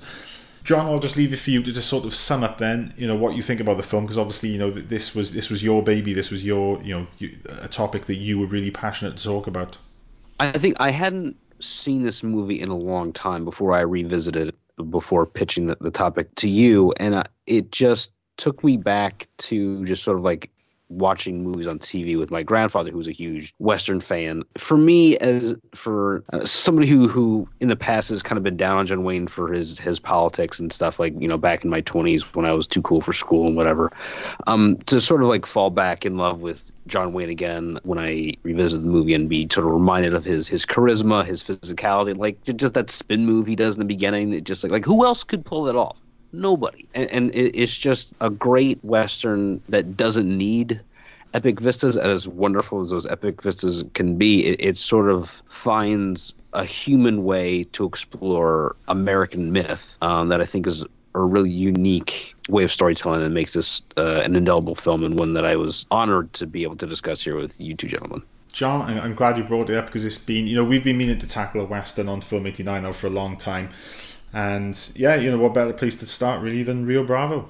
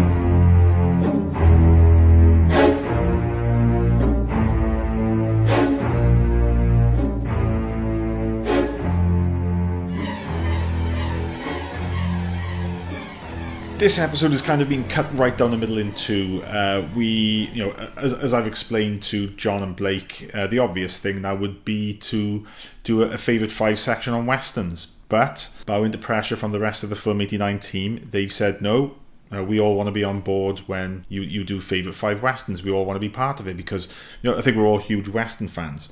So I thought, well, you know, it would be nice to do a you know a favorite five section with John and Blake. So we've got Blake on. You know, he is an expert in horror films. You know, he's written about horror film music. You know, talks about you know a lot about horror on his podcast. So we are going to go for favorite five horror films. Uh, John, obviously you you know how it works. Uh, Blake, uh, what we're going to do is we're going to go around uh, the table, starting at our number five, and then working our way. Uh, you, I'll do my five, you do your five, then John does his, or, or whatever sequence we choose to go. Then number four, then number three, then number two, then number one.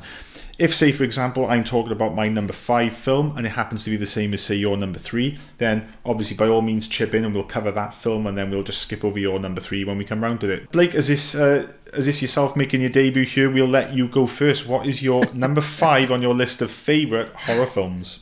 Well, you know, I, I told you that there would be disclaimers. I am awful at lists, um, especially for stuff I'm really passionate about and I certainly wouldn't think of them in any kind of order. So I'll just go through my list, uh, how I just naturally wrote them down, even though I don't necessarily, you know, I love, I love all these movies, but uh, I would, I, I guess I would start with Dario Argento's Inferno from 1980. Three of my favorite filmmakers, James over at the Wrong Reel, he always likes to talk about my list because I gave him a very definite list when we met, which was like my three, my five favorite filmmakers are John Carpenter, Dario Argento, David Cronenberg, Buster Keaton, and Chuck Jones. Mm. so, and I just like Dario Argento's films just I don't know. When I saw them when I was in my late teens, uh, oh, so many years ago, there was just some, I feel like with him, you either like there's people that just connect with his stuff and there's people that don't. And um, it just his stuff instantly connected with me. Though everybody, you know, loves Suspiria and rightfully so, for some reason, Inferno has always been the one that spoke to me. Um, for me, obviously, it's the second of what was going to was thought of as as the Three Mother trilogy. So it's in a way it's a thematic sequel to Suspiria, but to me, stylistically, Suspiria was the rough draft.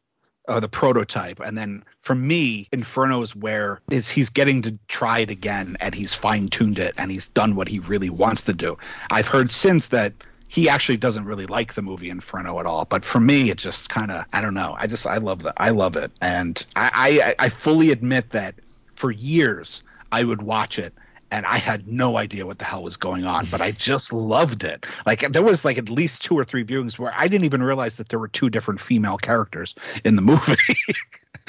to me, it was like this bizarre, surreal assault, and that's what I think Argento's movies are best at. Is just being like very visceral, and I think the people that can watch his movies and fall in love with them are the people that can just let them wash over them and not get hung up on the things that most people would think of as flaws. And when I taught a class in horror movies, even though I didn't show Inferno, that's how I kind of instructed my students when we watched Suspiria was just like like like don't get caught up on the the, the, the dialogue or the fact that you know the, it's dubbed.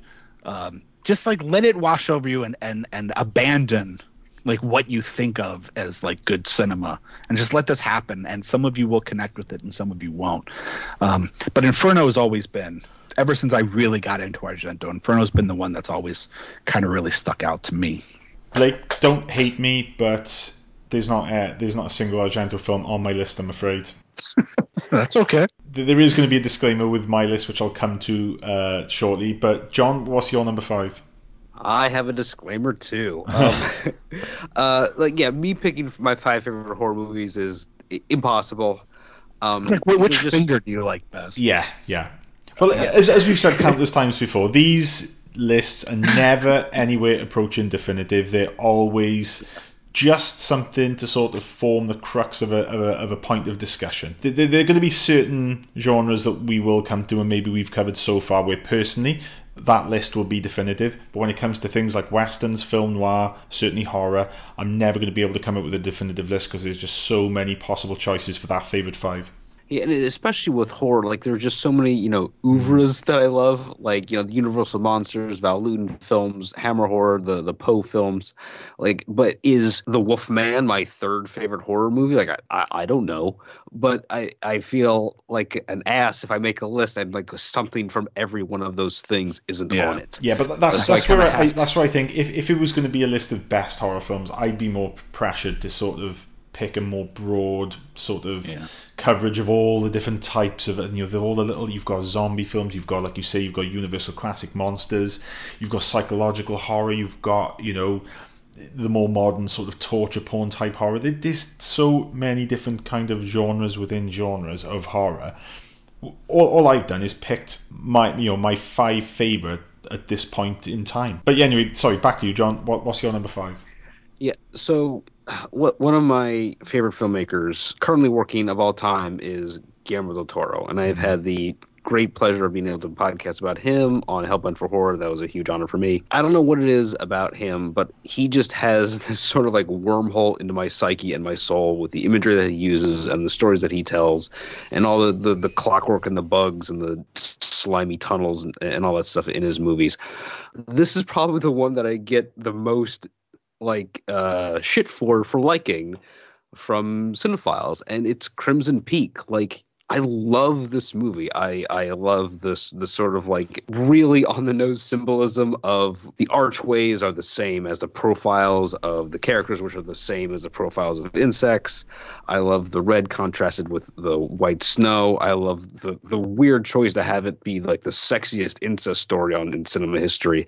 It's just like an incredible piece of visual art and atmosphere, and I can't look away every time I see it and I was able to see it with like one of my best friends, and you know, she and I really both love the film. And hell, I even found a piece of jewelry inspired by this movie and was able to buy it for her, and she's actually worn it. So me, as a 35 year old dude, dum dum, bought jewelry for a, a an adult woman who wore it. That's what this movie gave me, and I will love this movie forever because it's, so it's a really personal movie for me. So I, I can't help but love Crimson Peak. Uh, Blake, any thoughts on Crimson Peak? You know, I am definitely I have I think a weird relationship with Guillermo del Toro's movies. And and maybe it's not weird. I think maybe there are people like me that are more afraid to admit to it.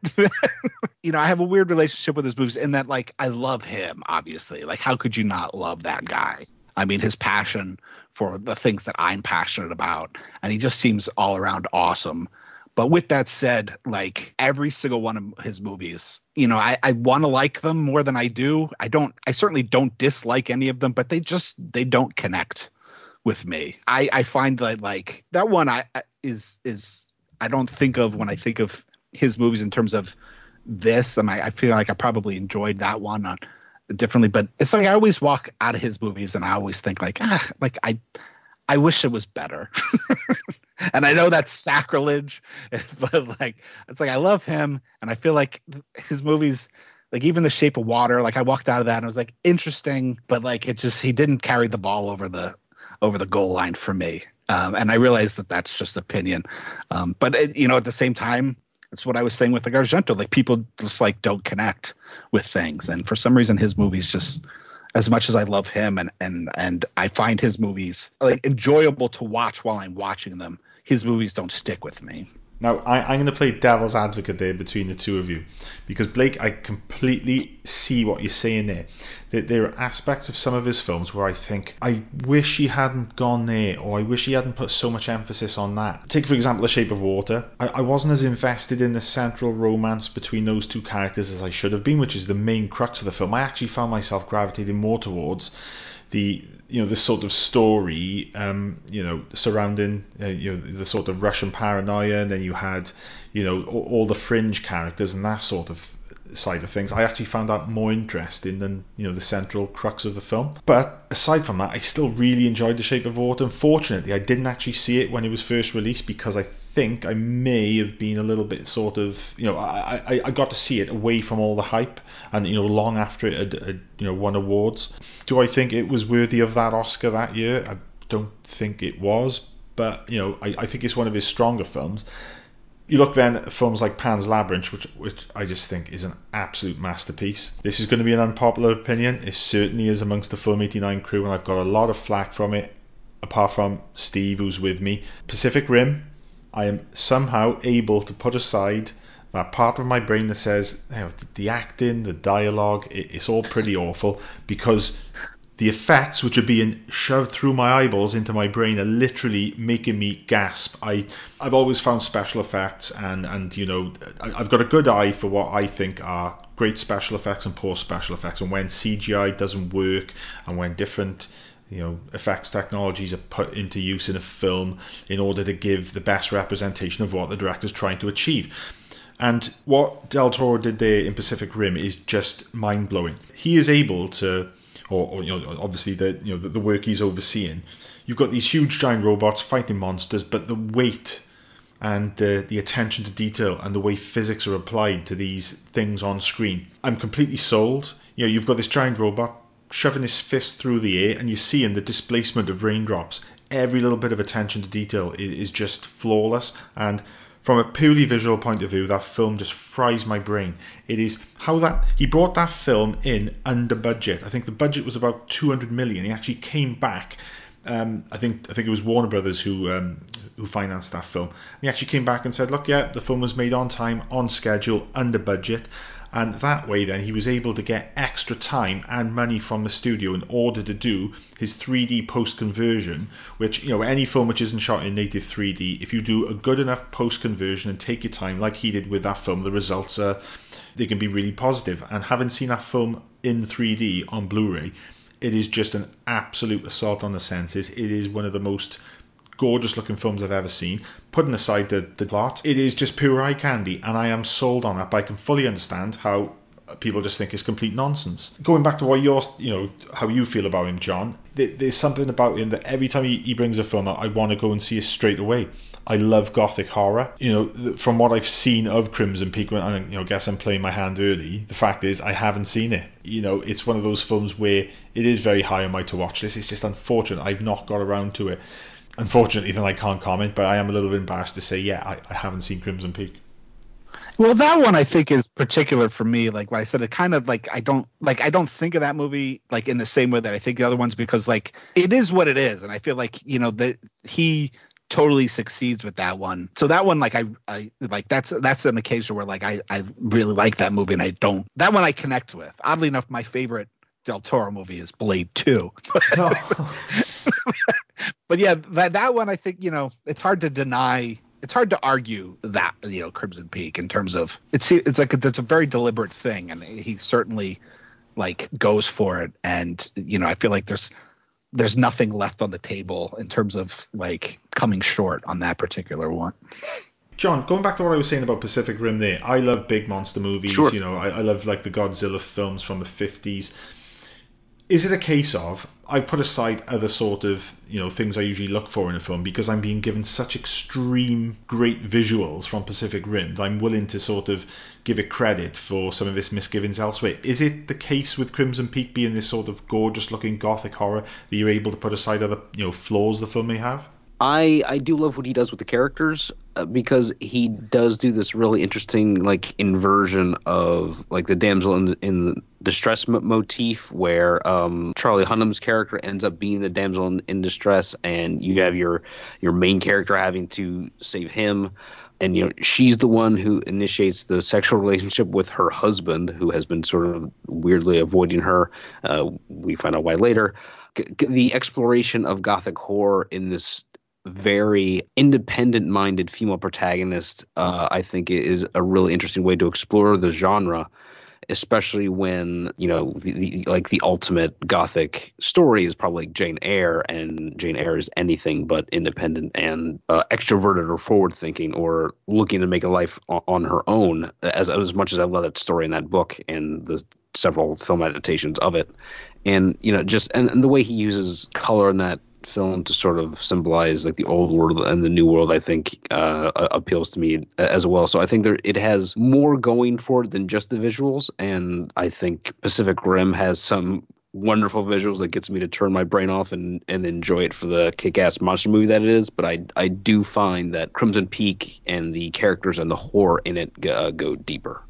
Cool. Okay my little disclaimer with my list the five horror films I've picked have basically pushed out other films. If I'd gone broad, I would have included in this list films which are going to crop up on other lists and are going to and are going to crop up or or have been the subject of episodes either I've already done or episodes that we're going to do.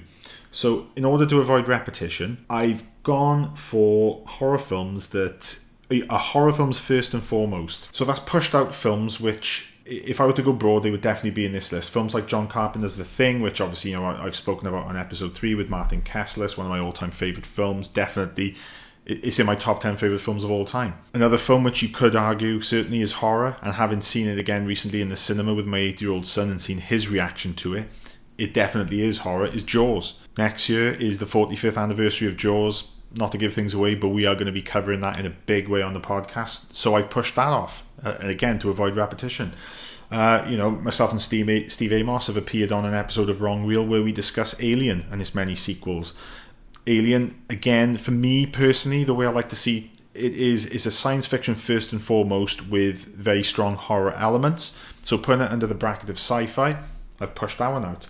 And then again, going along that same sort of way of thinking, I've left out um, Philip Kaufman's 1978 Invasion of the Body Snatchers, which again, you know, it's it's kind of horror sci-fi, but for me, it's more sci-fi, so I'm pushing that out. So that leaves me with five films, which certainly are not science fiction. The first, so those, you ch- so you cheated and made a, a, list of ten, is what you're saying? yeah, it was it would have been so easy to do that, but I've kept it to five. And my number five is certainly a film which I'm not going to say too much about because next year is the 40th anniversary, and I think you may well be getting an episode from us. But uh, if I'd done this list about maybe 10 or 12 years ago, this may well have picked the top spot. But because I haven't seen it since then, it's kind of slipped on the list. But again, this list isn't definitive. And for me, this is one of the most perfectly crafted and from a point of view the things that scare me the supernatural being one of them stanley kubrick's the shining is just one of the most terrifying films i've ever seen and just really got under my skin when i first saw it probably about 25 30 years ago. Where do you start with kubrick? You know he was a master of all genres. Everything he turned his hand to he, he could do perfectly well. And i think there's an argument for the shining being alongside 2001 certainly being his, his, his best film. Um, i know Stephen King doesn't like the adaptation at all, and he's been very vocal um, of it, and, and the differences between the film and the book are you know are quite significant. But I, I think it's a near flawless film. I, I know a lot of people find Shelley Duvall's performance quite irritating. I don't. There's just things about that film with just little lines of dialogue which just completely terrify me, and the aspect of Jack Torrance having possibly always been there, and the way that is put across by Lloyd, and you know is he a guy that goes to the Overlook Hotel crazy uh, already, or is he someone who is sort of kind of affected by this evil sort of spirit or whatever it is that is inhabiting this building? And even saying this now, it's, it's getting the hairs on the back of my neck prickling up. This is the sort of thing that scares me. The supernatural, the inexplicable, something if I ever witnessed it myself would completely destroy my belief system. It's, it's an amazing film, and I just find it absolutely terrifying. I do love uh, The Shining. Like it, it it doesn't make sense. Like because yeah, why is Jack Torrance's image in the picture? Like it doesn't make sense that he's been there since the 1920s, unless his soul was inserted into the picture via ghosts, I guess. Mm. But yeah, it, it's so an assault on the senses. And I, I, I don't know if you've seen the documentary uh, Room 237, but I, I love even though I don't buy any of those conspiracies, I love that a movie can be such an intense emotional experience for people that they formulate conspiracy theories around it. Mm. Uh, it's it, it's a great one. Yeah, I mean, I don't really know what I can say about it that hasn't been said by a million people. It was a movie that I saw, you know, way too young. I mean, I'm, I was probably under five when I saw it. Under five. Yeah, I was probably like Danny's age when I saw that movie. And it is the sub it is the movie, it's the subject of one of my favorite movie viewing experiences ever, which is when I was in high school, I was over a buddy of mine's house. The same friends that really inspired like the idea of Saturday night movie sleepovers, which is because we would get together and watch movies all the time and end up sleeping over each other's houses and watch movies all night. But his my buddy's parents were out of town. I think it, it just got like too late, so I decided to just stay at his house. And his older brother and their next door neighbor had rented The Shining, and it was like the worst rainstorm that I ever remember. it, to this day, it just like was pouring sheets and it there was the, the lightning and the thunder was fucking crazy.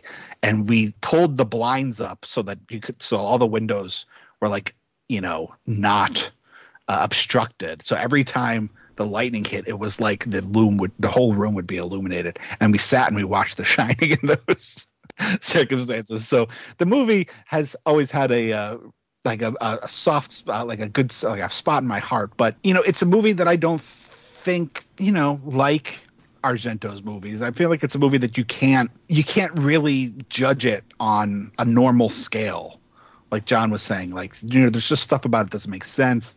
Um, perfect, no. If you judge it on a more typical scale, I mean, there's you know the arguments of Jack Nicholson's character is fucking weird in the beginning, and he's weird at the end. But I don't think you can judge it on the on that scale. I think what it does brilliantly, and it's always my argument to people that don't like it is that like it masterfully creates an atmosphere that just grinds on you the entire time you watch it and it's just it's uncomfortable and it's one of the things I love about it.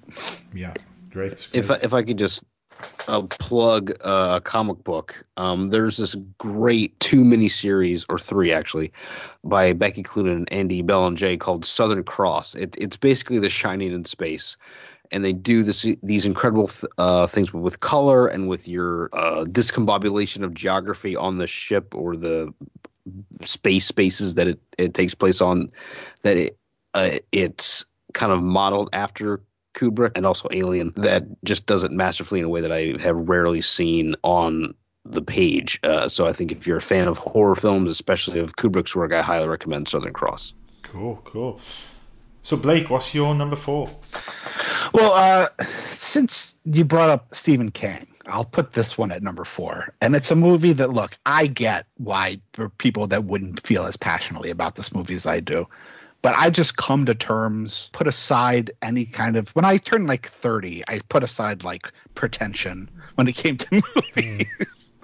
and so I just accepted that I love this movie, and it's not even just one of my favorite horror movies of all time. It's one of my favorite movies of all time, and I'm willing to take not teasing from you guys because you guys wouldn't tease me, but teasing from other people. And it's Silver Bullet from 1985. I just, I just, I love it so much. You know, I remember I, I, I, I, I I've done podcasts about it, and I remember the first time I was on uh, the podcast uh, F this movie, I was promoting my book, and somehow it came up and Patrick and I were talking because he also loves this movie, and he said something that I just I find hilarious because there's so much truth in it, which is like he he said of Silver Bullet, it's like To Kill a Mockingbird but with werewolves, and it, it's like, and I understand that like people can think the narration is cheesy, but it's what I love about it. There's just something so. um poignant and words are escaping me of, of, of, of, the words that I'm looking for, but just like this relationship between this handicapped kid and his sister and their alcoholic uncle. I just love it. And I'm, and I'm willing to overlook like the bad werewolf makeup and, and all that in exchange for like Jay Chattaway's score and and the relationship of those three people in that movie and you know just even like stuff like the narration of gary busey's uncle red goes to get the the silver bullet made and he's like uncle red called him a old world's craftsman there's like there's something so cheesy about it but there's just something so all of it just kind of like I don't know, pulls on my heartstrings in a weird way that just makes me love that movie so much. Great. It's yeah, it's one of those films I haven't seen since probably the, the mid to late eighties. So again, I, I'm not going to comment too much on it. But as soon as you said it, I was like, yeah, Silver Bullet. Of course, it was based on uh, Cycle of the Werewolf, yeah. Cy- oh well, yeah, it's, yeah, by by Stephen King, yeah, which is one of his sort of no one even talks about that in- story anymore. But yeah, yeah, cool choice. And it's the stuff that's not horror about it that I love so much about it. You know, it's like this weird melodrama about this family, and that's what I connect about it. There just happens to be a werewolf too.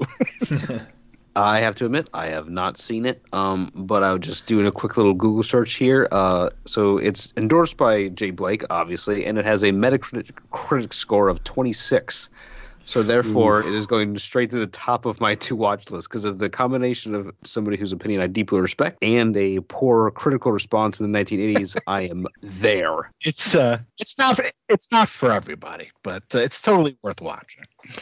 Okay, John, what's your number four?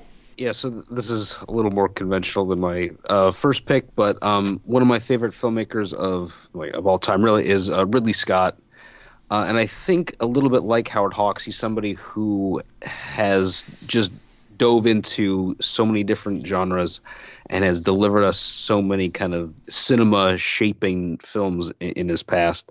Um, Blade Runner is one of my all time favorite films, but uh, this one I think qualifies much more as a horror film than a, than a science fiction film. But uh, who cares about genre? It's just a great movie, Alien.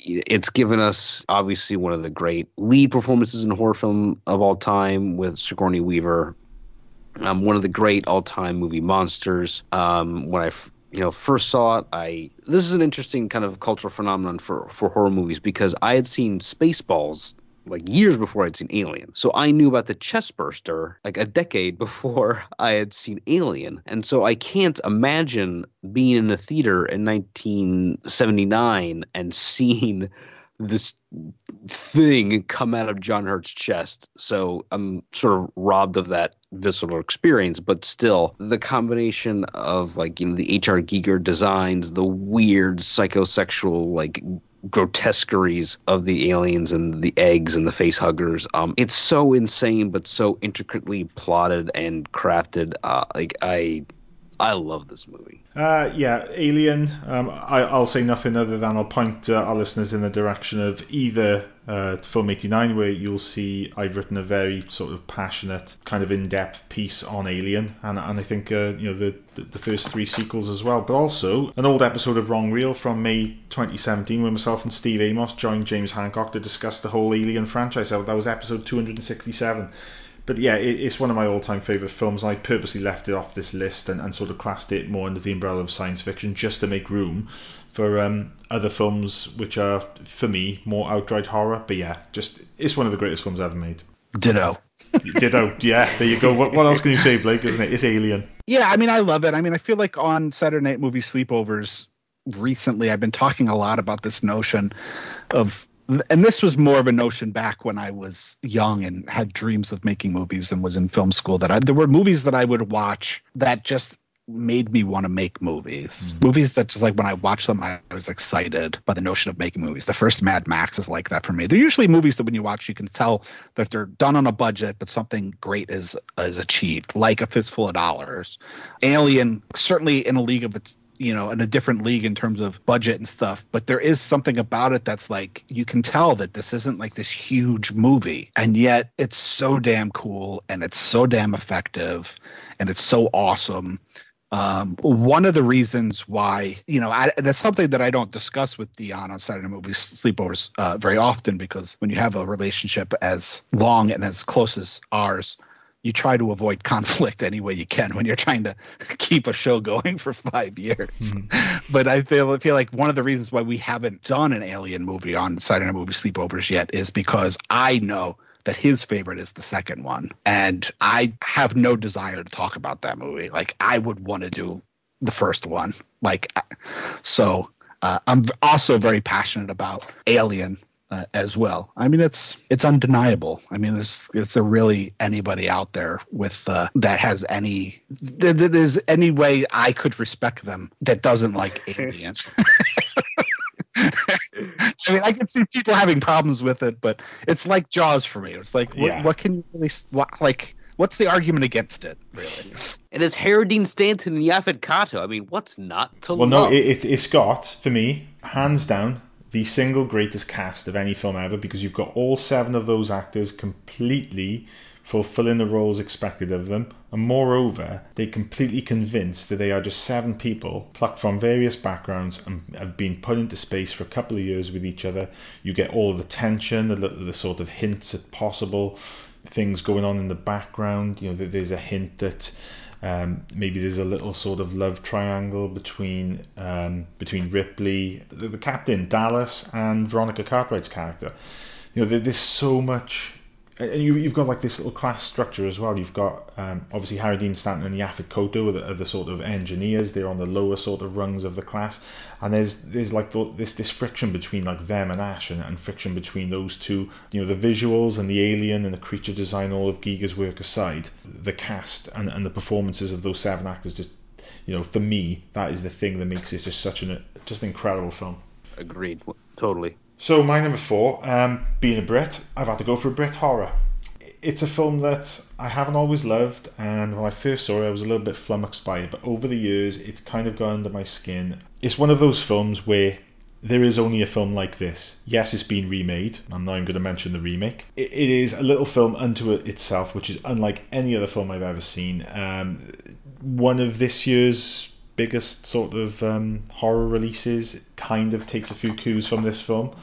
But it is 1973, The Wicker Man. It's, it's a film about a police sergeant who is sent to a little Scottish island to investigate the disappearance of a young girl. Uh, I'm not going to give the plot away for anyone who hasn't seen it because there is a pretty big twist. For those who have seen it and want to hear my detailed thoughts on it, please go on film89.co.uk, put in The Wicker Man into the search bar. It's a film I have written a big piece on it, it's just magnificent. It's it's not a, a conventional horror in so many ways. There, there's there's no haunted house. There's no sort of evil, sneering, you know, blood sucking villain. Even though the film's got Christopher Lee in it, the the film's central, you know, villain, so to speak, is you know a very sort of well mannered, erudite, good meaning person in a way. You know what this sort of plot he's put in place is just to sort of help his islanders out and, and get their crops growing again. But there's just so much about this film I love. That the music, you know, the, the songs, like Willow's song, but the, the song which Britt Ekland is using to seduce Edward Woodward's character, it's just beautiful music. It, it's just one of those things where you know the songs get under my skin, they get into my head like those those sort of brain bees. That once again you're sort of humming them all day. It, it's just a remarkable film, and, and that that final ending. It, it's not you know a scary film per se, but you know I do get chills you know, at the end where, and again, you know, I'm, I'm giving it away for people who haven't seen the film, and, and for those who have, they'll know exactly what I'm talking about. That final image of that burning wicker man, it, it's just incredible. And for a film that only runs for, I think, about 88 minutes, it, it's just very efficient, very effective, and, you know, just by far one of my favourite horror films, and one of my favourite British films, I think. Yeah, I couldn't agree more. There's something so unique and uniquely uncomfortable about that film because there are very few like scary moments in it, but it's just this ramping up of tension and just being uncomfortable in this weird town. And you see the your protagonist who's just like an asshole um, throughout the whole film, just make wrong decision after wrong decision after wrong decision. And if he just made one right decision, he could maybe avoid horrible death. Uh, but it, but you're just sort of hypnotized by the performances and by the music and by you know Christopher Lee. Yeah, yeah, it's it's one of my favorites as well. And it's just one of those films that you, watch a film with a big twist. You, you know, you watch a film like The Usual Suspects or you know The Empire Strikes Back, and once you've seen that film and you know the twist, it's very difficult to watch it again and get that same effect. But every time I watch The Wicker Man, my brain is able to somehow put things aside. Like I get a little bit of that feeling I first got when I first watched the film of what the hell is going on. You know, w- w- what is the story behind this really odd behavior of all of these people? Yes, it, it is quite obvious now watching it on you know the umpteenth viewing what is going on, and you he should have really seen the signs, but you know the way it, it the way the film is executed is, is just fantastic and I I got to say it one of Christopher Lee's finest performances and I think it was you know Christopher Lee was he wasn't very flattering when he was interviewed about his time you know with, with the Hammer horror films and he sort of kind of looked down upon them even though you know they they, they were very sort of positive for him. You know, I have heard him say that The Wicker Man is certainly one of his favourite films that he's ever made, and you know, you can see why. It's just fantastic. You know, we haven't said anything about the remake. Well, Well, the, re- the remake. Uh, uh, what I will say about the remake is it's a great comedy. Running around in a bear costume, punching women in the face. I mean, at the What the fuck? There's so much. There's so much violence towards women in that remake. What the hell were they thinking? Uh, I don't really have anything more to add to it. I mean, I feel like you guys did a, a, a pretty good job of pointing out everything that I too love about that movie. You know, I would just warn people that haven't seen it that like it's not a conventional horror movie. And I think if that's what you're looking for and that's why you're watching it, then, you know, you could be disappointed by it.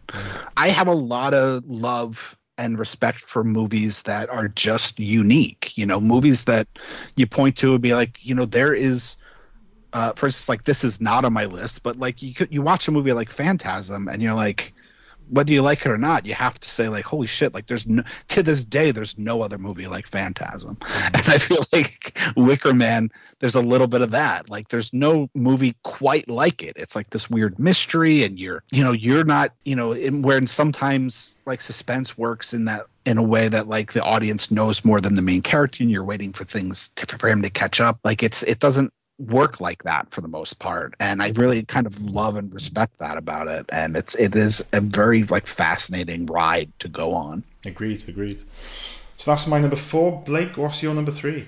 uh you know when john was talking you know with john's disclaimer was like you know he likes movies and all kinds of different types of horror movies um you know there's definitely very specific subgenres or types of movies that i'm drawn to and one of them is what uh, you know, I guess could be called like the sympathetic monster. And I actually guessed it on an episode of Hellbent for Horror where S.A. Bradley and I talked about this very subject. And a movie that when I saw it when I was probably like 18 or 19 uh, had just been re-released on video by on VHS by Anchor Bay, and I my true love for horror was just I was starting to take it really seriously for the first time.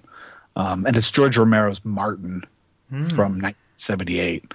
Uh, this idea of a killer, a serial killer, much like Bill Lustig's Maniac, which I also love from 1980. Th- th- those kinds of movies were types of movies that I had never seen before. You know, I was growing up when you're our age. Uh, growing up meant having restriction on what was available to, to be watched. It's not like today where you can find anything you know just a matter of how long how hard you want to look for it and how much you're willing to spend. Back then you had what was in your video store and you had what your friends knew. And you know i i, saw martin when i was like 18 19 uh, there was all those movies that i discovered at that time that were horror movies that to this day are are still really important to me because they were the movies that shaped the way I thought about horror movies in a serious way. And this weird story about a kid who thinks he's a vampire, or is he a vampire? Uh, in this, you know, broken down Western Pennsylvania town, uh, and and like the crazy uncle who believes it's part of a family curse.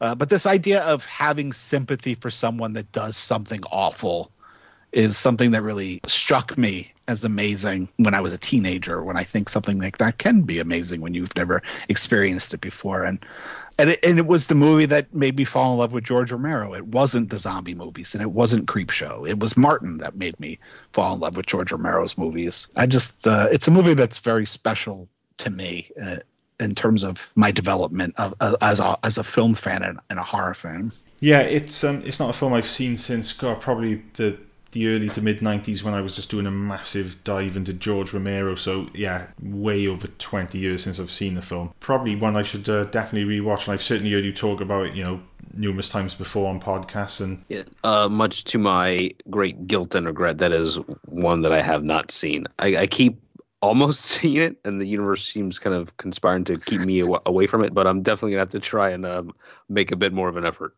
what I will say about it is that uh, again, for people that haven't seen it, and, and this is something that I experienced firsthand when I was in film school and and I was and I had, you know, I wasn't teaching, but I was in a class that talked about horror movies. It's incredibly dated. I mean, it's so low budget that you can't get over like the fashion and the fact that people there's a lot of people in it that probably weren't actors. And it was it was an experience watching it in class with Dion Baia, who's in you know, and also the Pink Smoke guys were in that class, Chris Funderburg and John Cribbs. You know, watching that film with an audience who just laughed through the whole damn thing because they couldn't get over like the fashion and some of the cheesiness of the delivery of the lines. Uh, so I would say that you know, for people that haven't seen it, um, not so much people like you guys who who you know are just like huge film lovers and, and probably are, are used to you know, putting aside, putting things into context. Uh, that's something about that movie. Yes, there are funny things about it. If you can look past the the, the cheesy campiness of it, uh, to me, it, it's it's really kind of a, an amazing and another movie that's pretty unique. You know, there's there's not a whole lot of movies like it. So what are we on now? Uh, John. John, you're number three. I think this is a, a direct connection with Howard Hawks. You know, he produced the Thing from Another World in 1951, and one of my favorite filmmakers uh, did a remake of of that film with The Thing. And what hasn't been said about this movie, I don't know. I know Jay Blake has said many uh, more eloquent things than I could ab- about how great this movie is, but um, this is another one where we're just sort of left with these characters, and you know, with establish this great affection for them and then see them torn limb from limb by this like being the cyclopean madness you know from space uh, in in this you know what would become an arctic an antarctic hellhole. It totally redefined uh, in my opinion how special effects were done. I don't know if it did because it was a financial failure, and I, I think it's the sort of pinnacle of practical effects uh, on screen, and I think it hasn't been equaled in, in any way, uh, especially in the horror genre as far as visual effects go. Um, but then you, you have you know the performances from from the cast, which is an incredibly diverse cast of characters and actors and actor types to like ground this like in the, the insane visuals it's a film like no other and it's so devastatingly devastatingly nihilistic by the end yet nothing like the thing. And and it it's taught me how horror movie language works because subsequently when people who were influenced by that movie have grown up to make movies now because of the thing I'm able to be like, oh, you're stealing from John Carpenter right now. Mm. Well, at, at, least you have good touchstones. Okay, I, am in, I'm into it now. Blake, I, I, do you and I need to say anything about the thing? Obviously, you you've spoken at length on Wrong Reel episode 272, May 2017. A th- three and a half hour episode where you and James Hancock discussed one of my favorite directors, John Carpenter. An episode I've listened to three times. So that's nearly 11 hours I've listened to that. It is hands down, I think, the, the greatest episode of any podcast I've ever heard. Um, obviously, you go in depth about John Carpenter's the thing there. My only other question is is it on your list? It was my number one, actually. Oh, we've got your number one already. Oh, there you go. But, so the floor is but, yours. But I, but honestly, I have in parentheses another movie in number one, so I can still have a number one. uh, in terms of like, look, easily you guys could shut up and I could sit here and talk easily for two hours about the thing. Mm-hmm. So, uh, as so, so, I don't necessarily want to get going on it because it's a movie that I'm very passionate about. It's a very important movie to me. John Carpenter is hands down my favorite filmmaker of all time, and uh, it's amazing how you can watch that movie today. Uh, you know, to to speak to the to the special effects since John brought them up, and they just they're still so awesome. It really was kind of the pinnacle of of that. Uh, those kinds of like practical makeup or or creature effects I mean, it just really doesn't get better than that. And you know, it it has a lot of the elements that we talked about with Rio Bravo, like this weird family of guys that are held up in a place, isolated, and their relationships together. And it's kind of a it's just it's a it's a masterpiece. And it's a movie that i am just like hugely uh, passionate about. Like i have like 17 or 18 like original mike Ploog storyboards in my collection of stuff that, that i've accumulated over the years just because i love that movie so much. It's probably carpenter's best and it's you know, easily, in my opinion, one of the best, not just best horror movies, but one of the best movies of all time. Like my dad, for instance, I have, oddly enough, like he's how I saw a lot of horror movies, like The Shining when I was way too young. But as I got into horror movies more in my teens and when I got to film school, he was very anti horror. You know, he's he's very much like a John Ford, uh, David Lean film admirer and he'd be like, "Oh, horror movies." And I said, "But you know, even if he wanted to shut on horror movies, he would do it." But after I said, "But John," I said, "But Dad, what about John Carpenter's The Thing?" And he would stop cold in his tracks. He's like, "Well, that's a great movie." Mm. so uh, it's one that even uh, people that uh, you know might be a little snotty about horror movies can't deny. Yeah, it.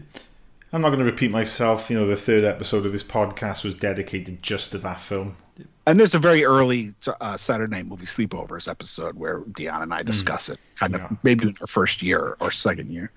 And you know, w- when I started writing about film, probably about five years ago, there was a list of films which I was just really eager to write about, and which I wrote about pretty early on. But there was this one film that I just couldn't bring myself to write about because I didn't know where to start. You know, I always like to be objective, but there would have just been so much gushing about it. And the way I see it, if I write two and a half thousand words about one film, I've said too much. And I usually like to trim the fat off it, go through it, and just get it down to about 1500 to 2000 words. The final piece that I actually turned in for the site for the thing was 3,700 words. And I've gone over it and I thought, I can't remove anything because everything I've said about the film there is stuff that I think is relevant and I think needs saying. It, it's celebrating Rob Bottin's effects, the story, all, all the performances from just an incredible cast. Just everything about the film is perfect and for me it, it's up there with the likes of jaws and alien and other films which i'm going to mention um, which have made my list for reasons which i've got to go back to earlier it's one of the greatest films ever made and it's one of my favourite films of all time so yeah fantastic choices from you both guys so where does that put us now? Oh, it's my number three. Okay, uh, my number three is a film from 1982. Uh, 1982 is probably, I'm not saying this is the best year for film, but it's certainly my favourite year for film. Because going back to films like The Thing, Blade Runner, Star Trek 2, The Wrath of Khan, E.T., you know, the list goes on and on and on. So many great films came out that year. And I've given my reasons why I've not put the thing on my list, um, because obviously I've talked about it before. But the other horror film from 1982, which is a film that, much like you, Blake, when you saw The Shining way too young, I saw this film way too young. It's Tobe Hooper. Obviously, there's a lot of people that say he wasn't the sole director of that film. I'm not going to open that can of worms now. But it's his 1982 film, Poltergeist it is one of those films that I saw way too young. There's always been this part of me that just finds the supernatural absolutely terrifying. I've got my belief structure set in place as to the way the world and the universe works, and the way it is doesn't allow for that sort of thing. But there's always that part of my mind that says, yes, you know, it is possible. It's all about the unknown. What if there is an afterlife? What if there are, you know, these tortured souls who could be evil or, you know, not benevolent? And that coupled with this sort of suburban setting and again I don't want to go into the sort of thing about whether or not Spielberg you know directed a large portion of that film but it feels very much like a Spielberg film. It doesn't feel like a Tobe Hooper film. You know the, the little things about you know the furniture being moved the, you know the setup with the, the doll um, you know the tree it just goes one from one incredible set piece to another. And then you go back you've got a PG film because this is obviously before the days of PG 13 you've got a scene of a guy in a mirror pulling his face off. And for me to have seen that aged maybe six or seven years old, it absolutely terrified me. It was just, it was the most, you know, repulsive, gory thing I'd ever seen. And, you know, the whole film was just stuck with me. You know, things like serial killers and, and, and people doing terrible things, you know, that doesn't always work for me because it doesn't, it doesn't scare me. It, it's the it's the unknown. It's the thing about you know. I think one of the most terrifying films I've seen in maybe the last fifteen years has got to be Paranormal Activity because again, it, it, it plays on that fear that I've got. And and Poltergeist, I think, was the film that maybe put that fear in place. So it'll always have a special place in my heart, and I just absolutely love the film. So that's my number three. I'm a real sucker for uh, good dads in films or, Yeah. or or good dad stories. So that that's why uh, one of the reasons why is even something like Field of Dreams. I'm always like, oh yeah, I'm gonna watch this movie right now. Um, but Craig T. Nelson in Poltergeist is one of the best like good dads in in movies, and so you have a performance like that and gives it great context and and makes the horror so much more real. And I think because we're so familiar with like the Spielbergian way of telling movies, to see that that sort of like ET world being violated Yeah. by these malevolent beings, I think is what makes that movie so effective. And so in that way, I think you needed a Tobe Hooper to come in and like, all right, I'm gonna tear this shit down. And he did, and it was great. This was another one that I saw way too young, probably around the same age that you did. I love it. I mean, I you know, I sometimes I get uh, disgruntled that there are certain people in the podcasting and and film Twitter universe that have become like the go-to Tobe Hooper guys because I love Tobe Hooper too. Yeah, and this is definitely uh, you know one of those movies. You know, I, I don't everything you guys said about it is is why I love it. I mean, I, great score by Jerry Goldsmith, and it's amazing. you, even like the little tonal notes of, of of things like like leaving the TV outside of the motel room at the end. It's just, like, oh, that was the perfect choice for this moment right now. It's it, it's a horror movie with real like grace and, and subtlety that wasn't a hallmark of Tobe Hooper's like filmmaking, but the fact that we got it, uh, I'm really grateful for. And one of the things I love about it is that like it opens like they're kind of in wonder of it. They're playing with it with this force. You know, they put Carol Anne on the floor and have let you know. It's like I love that it starts off as like this you know whimsical, and then it just turns horribly wrong. W- one of the greatest things about the advent of digital and high definition television is we no longer have to look at that fucking static screen. Because God forbid, anytime I'd walk into a room and see that on TV, that would have to be turned off straight away because you never know. Yeah. So that's my number three. Um, Blake, I think we're on your number two. This was one that I wasn't gonna have on my list, but then as I was like waiting for you guys, it happened to just start on television, and so I was like, "Oh yeah, shit, that movie." And I don't, you know, I, I'm still reluctant to even put it on the list because it, it, I feel like in a way it's kind of closely related to my new number one on the list. It's a movie, another movie that I've just come to terms with. Look, like I love it, and it's still thought of, I think as being underappreciated, even though I think now it's totally not, and that's Halloween three season of the witch. Oh shit! Wow. yes. Uh, for me, there are certain kind of horror movies that like just uh, resonate with me. The the the sympathetic killer being one of them that we you know I talked about with Martin. Uh, you know, body horror and and and, paranoia, like the thing, and Invasion of the Body Snatchers, especially the '78 version, is one of my all-time favorite movies. And and like movies that deal with like spirals into insanity, like Repulsion, are also movies that like I love. But for me, also like there's this. It's not even a genre, but for me, there's a certain brand of movie where just like weirdness goes a long way for me. Like just like weird oddball notions. They just they go a long way, and I love that. Like Wicker Man, uh, Halloween three kind of starts off like as this very conventional, almost Hitchcockian mystery, very much in the style of of a giallo movie, of like these two people that are going to get to the bottom of like how her father died. And then it just goes down this rabbit hole of just like really weirdness. Um, I mean, a Carpenter initially had hired um, Nigel Kneale to write it because he was such a big fan of the Quatermass movies and. Uh, and ultimately, I think Tommy Lee Wallace rewrote it. But I think a lot of that weirdness comes from like probably that uh, initial Nigel Kneale script. And, and I know that like now it's you know it's popular to say that you love Halloween three, and I people still say like like I said like you know, people still say that it's it's underappreciated. I think now, like, we can agree that everybody who's gonna love Halloween three loves Halloween three. You know, people talk about it all the time. Mm-hmm. At one point, yes, lovers like people hadn't seen it, or maybe people shit on it for certain reasons. It was turned on to me by a friend of mine who it gets talked about a lot on Saturday Night Movie Sleepovers. He, I met him in film school when I was in college, and our friendship started because of a mutual love for John Carpenter. And uh, he showed me this movie uh, for the first time when I was probably 19.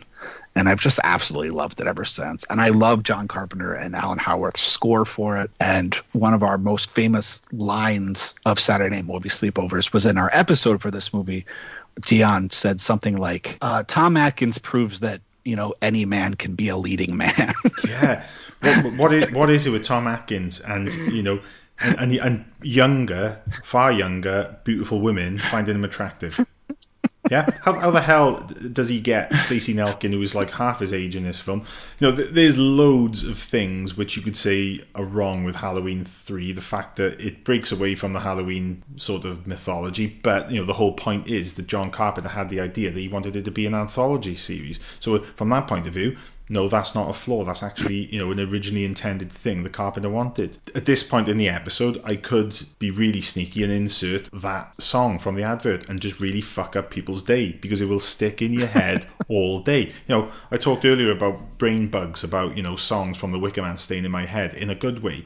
And again, you know, I'm trying to push this song out of my head now, but it is one of the most infectious, most twisted, you know, gleeful little bits of music I've ever heard. And you know, the ending is really apocalyptic. You know, they, they they're using like um, little bits of dust from Stonehenge and these microchips to put in these masks, and you know, it, it's really messed up. And yet, you know, the whole story and the thing behind Halloween Three fits perfectly with our idea of subsequent Halloween films being an anthology series. Unfortunately you know, they sort of circle back round to, you know, being all about Michael Myers and, you know, just obviously gave us a load of sequels of varying quality, and that's being kind.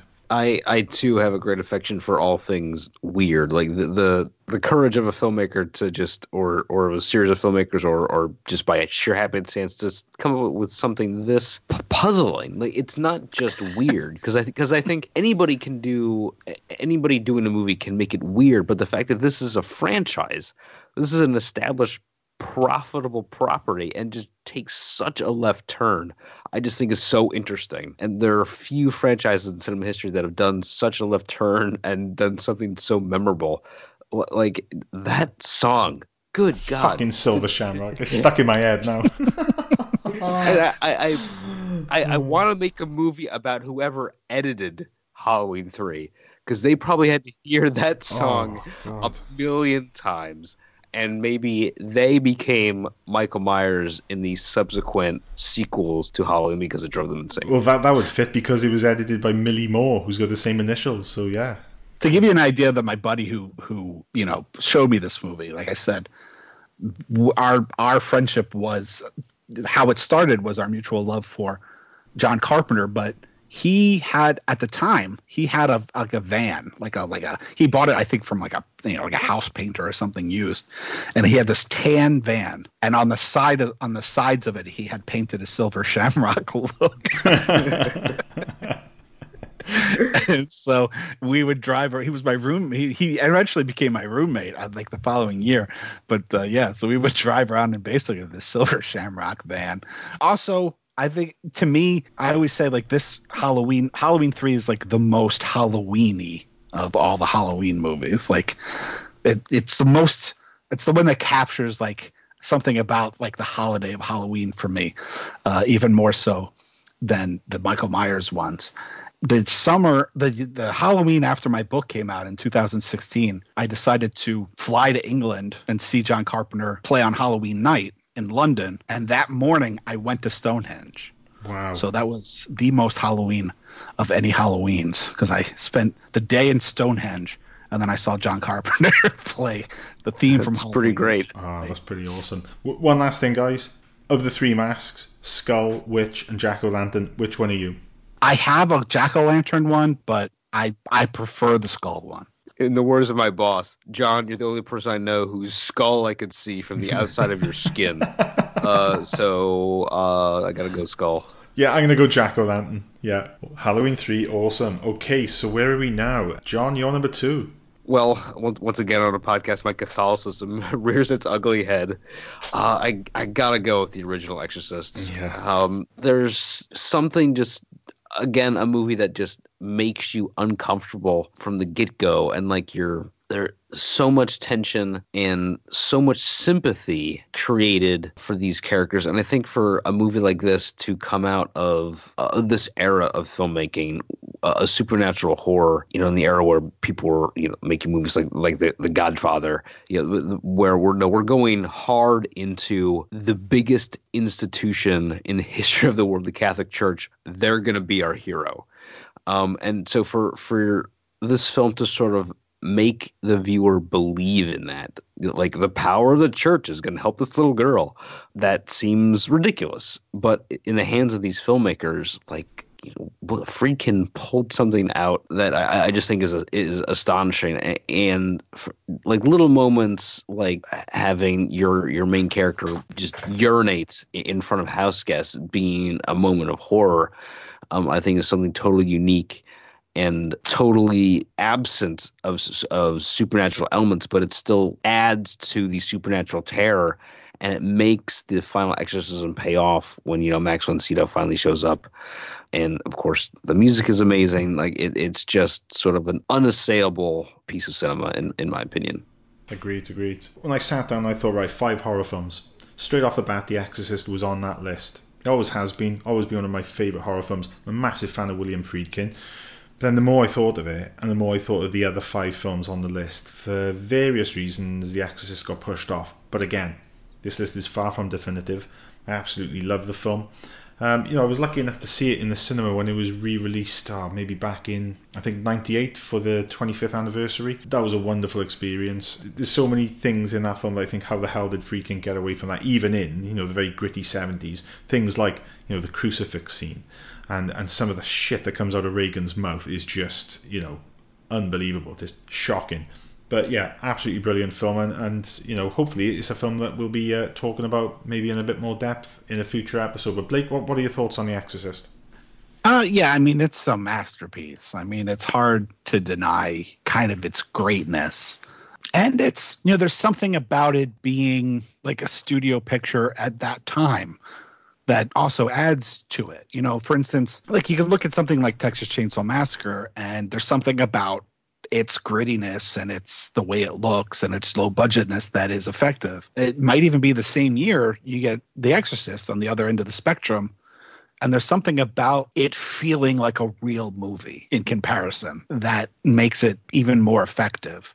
Uh, When I taught a, a course on horror movies, I showed this one semester and it was interesting to see like how not effective it was for college students I don't know, say six or seven years ago. And so we talked about that. And one of the things we kind of discussed was that people don't go to church as much anymore. There is like there's a general disbelief in in the things that I, I feel like our you know our generation might have been on the tail end of having those kinds of things like you know nailed into us with faith and God and the devil and stuff. And so it's interesting how a young audience can react to it now because it's if you remove any belief in what's happening, it becomes you know you you kind of lose the the fear, the scariness of it. Yeah, agreed. But uh, it is it's I mean it's brilliant. So that's your number two. Uh, oh, well, my number two. I, I've got a feeling, funny feeling one of you guys may well have picked this for your number one, possibly. I had to push a John Carpenter film off this list because of obviously you know, my own sort of sense of not wanting to repeat myself.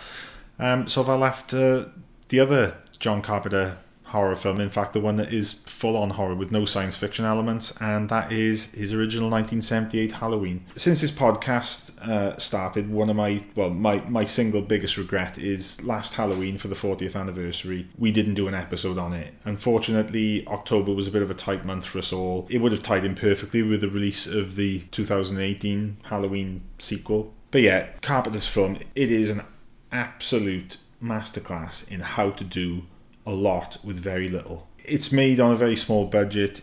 He does everything he can you know to make that film look just incredible. He shoots in scope 2.35 to 1. but When I compare Halloween to films, you know, horror films that come later on, uh, films which are held in very high regard, films like, uh, you know, A Nightmare on Elm Street for one. I've watched that film again recently. For me personally, it doesn't hold up. It's not scary. Freddy Krueger, he comes more across, even in that first film, as more of a comical character. Whereas Michael Myers, you know, the way he, even in Dr. Loomis's speech about him, about the fact that, you know, he, he spent X amount of years trying to, you know, get through to the boy and then, you know, another amount of years trying to, you know, keep him, you know, locked up. tells you so much about the character when you hear other people bigging this character up as this just complete soulless creature that is just hell bent on destruction and killing. And you know that incredible opening scene with you know you know the young Michael Myers sneaking around his house, you know, and and then killing his sister, and then that big reveal of you know the mask being lifted. It is just such an effective film. But moreover, if you take Carpenter's score out of that film, much like with John Williams' score for Jaws, it just loses so much of its impact we're coming up to the Halloween season soon, and you know I just can't wait again to you know as I do every couple of years I'll rewatch Halloween, and I have to be honest with you. The last couple of times I watched it, the a few of the kills, um, you know, certainly the kill in the car, and PJ PJ Soles' character, it's it's like that almost sort of goofy look on her face as she's being you know choked to death. Yeah, it's a little bit kind of hokey but two little flaws which I have picked up on, which are just you know personal little things. I thought, ah, oh, do you know what? I think Carpenter, if you went back now, you'd make those deaths a lot more sort of you know impactful. But you know, other than that, the film is just it does so much with so little. Jamie Lee Curtis's performance is incredible. Nick Castle's physical performance as the shape, as you know, as, as Michael Myers is referred to, is just the the little tilt of a head. You know, as he stabs the guy and, and sort of pins him up on the on, on the door little things like that. It's, it's almost as if he's studying him, like he's just pinned a butterfly to a board and he's just inspecting him. There's so much subtlety and, and nuance and just everything about the film. Moreover, for me, is is the whole atmosphere and the fact that you know, it's a horror film. Much of it is shot at daylight. You know, in, in the first parts of the film where Michael is is stalking Laurie Strode. Apart from those little things which are just personal gripes which I picked up on, which I had to mention, it, it is a perfect film because it is so efficient and effective in what it does. And you know, crikey, it was it was one of Carpenter's first films. People have said yes, you know, Psycho, you know, did the same thing 18 years before, but Psycho, yes, you know, it's not on my list, but again, one of those films that was pushed off, and you know, alongside The Exorcist is one that could easily be in anyone's top five horror films. But you know, I will give credit to to Carpenter for what he did with Halloween he created that genre there and then, which carried on into the 80s and just, you know, culminated really in a, in a nice homage to the whole genre in 96 with, with Scream. But yeah, it's that, that's my number two.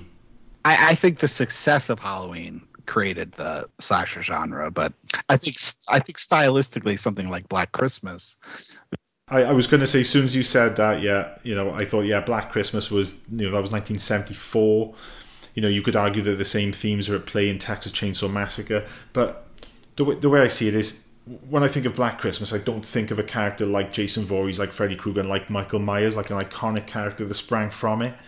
Um, yeah. So yeah, you know, there is argument that you know when you think of those characters like Pinhead, you know, and whatever, and, and Leatherface, you you you would say that yeah, you know, Texas Chainsaw Massacre was again four years before Halloween but there was that thing of the way it was kind of remade in so many different horror series years later and you know going into the 80s where they just tried to replicate it. And i don't think it was ever done as effectively as in that first halloween film. Although i will say i am a big fan of the second film I am too. I actually like the second one as much as I like the first one. Yeah. yeah. Uh, what I will say about Halloween, uh, you know, certainly not uh, not something I think we need to go like. I at least I don't need to go incredibly in depth in. I mean, it, but what I will say about it is that some of the subtle stuff that you're talking about. I mean, I think there's like more interesting, subtle things, depth in Halloween than I think most people give it credit for. Yeah. I think things that if you if one really watched it with a very like careful eye looking for things like i mean look there can't be any coincidence that this comes out after Jaws. I mean, Lu- the way Loomis describes Michael Myers is the way Quint describes the shark. You know, Yeah, yeah, it Like- is, Yeah, like yeah, the dead eyes, like a doll's eyes, lifeless. yeah, it's the same thing. and and also what's interesting about it is that the way he describes Michael Myers as a child, he's talking like figuratively, like there was this pale face and he had the blackest eyes. But that's how we see Michael Myers with like this pale white. The mask is like the personification of how he viewed him as a child. You know, these dark holes where his eyes should be, and this pale, like emotionless face is exactly the way, my, like Dr. Loomis describes him as a kid. So there's just like there's so many things in it like that. Um, it's also you know it's kind of the sh- the start before even you know you're talking about like the Spielbergian like world of of suburbs and stuff. I mean, I think I I don't think we can really until Halloween came out. I mean, I'm sure there might be movies, but I can't think of movies that literally took place in the kind of place that I grew up in. Hmm. You know, like Night of the Living Dead is in some like abandoned farmhouse somewhere. You know, Psycho is on some motel off the beaten track since the new highway got put in. Same with Texas Chainsaw Massacre. You know, okay, Black Christmas is in a sorority house, I guess, in a suburban neighborhood, but you know, it's it's something about it like it's a, sorority house. I didn't live in a sorority house. I did live in a fucking house in a suburb town. exactly like the neighborhood that that movie takes place in.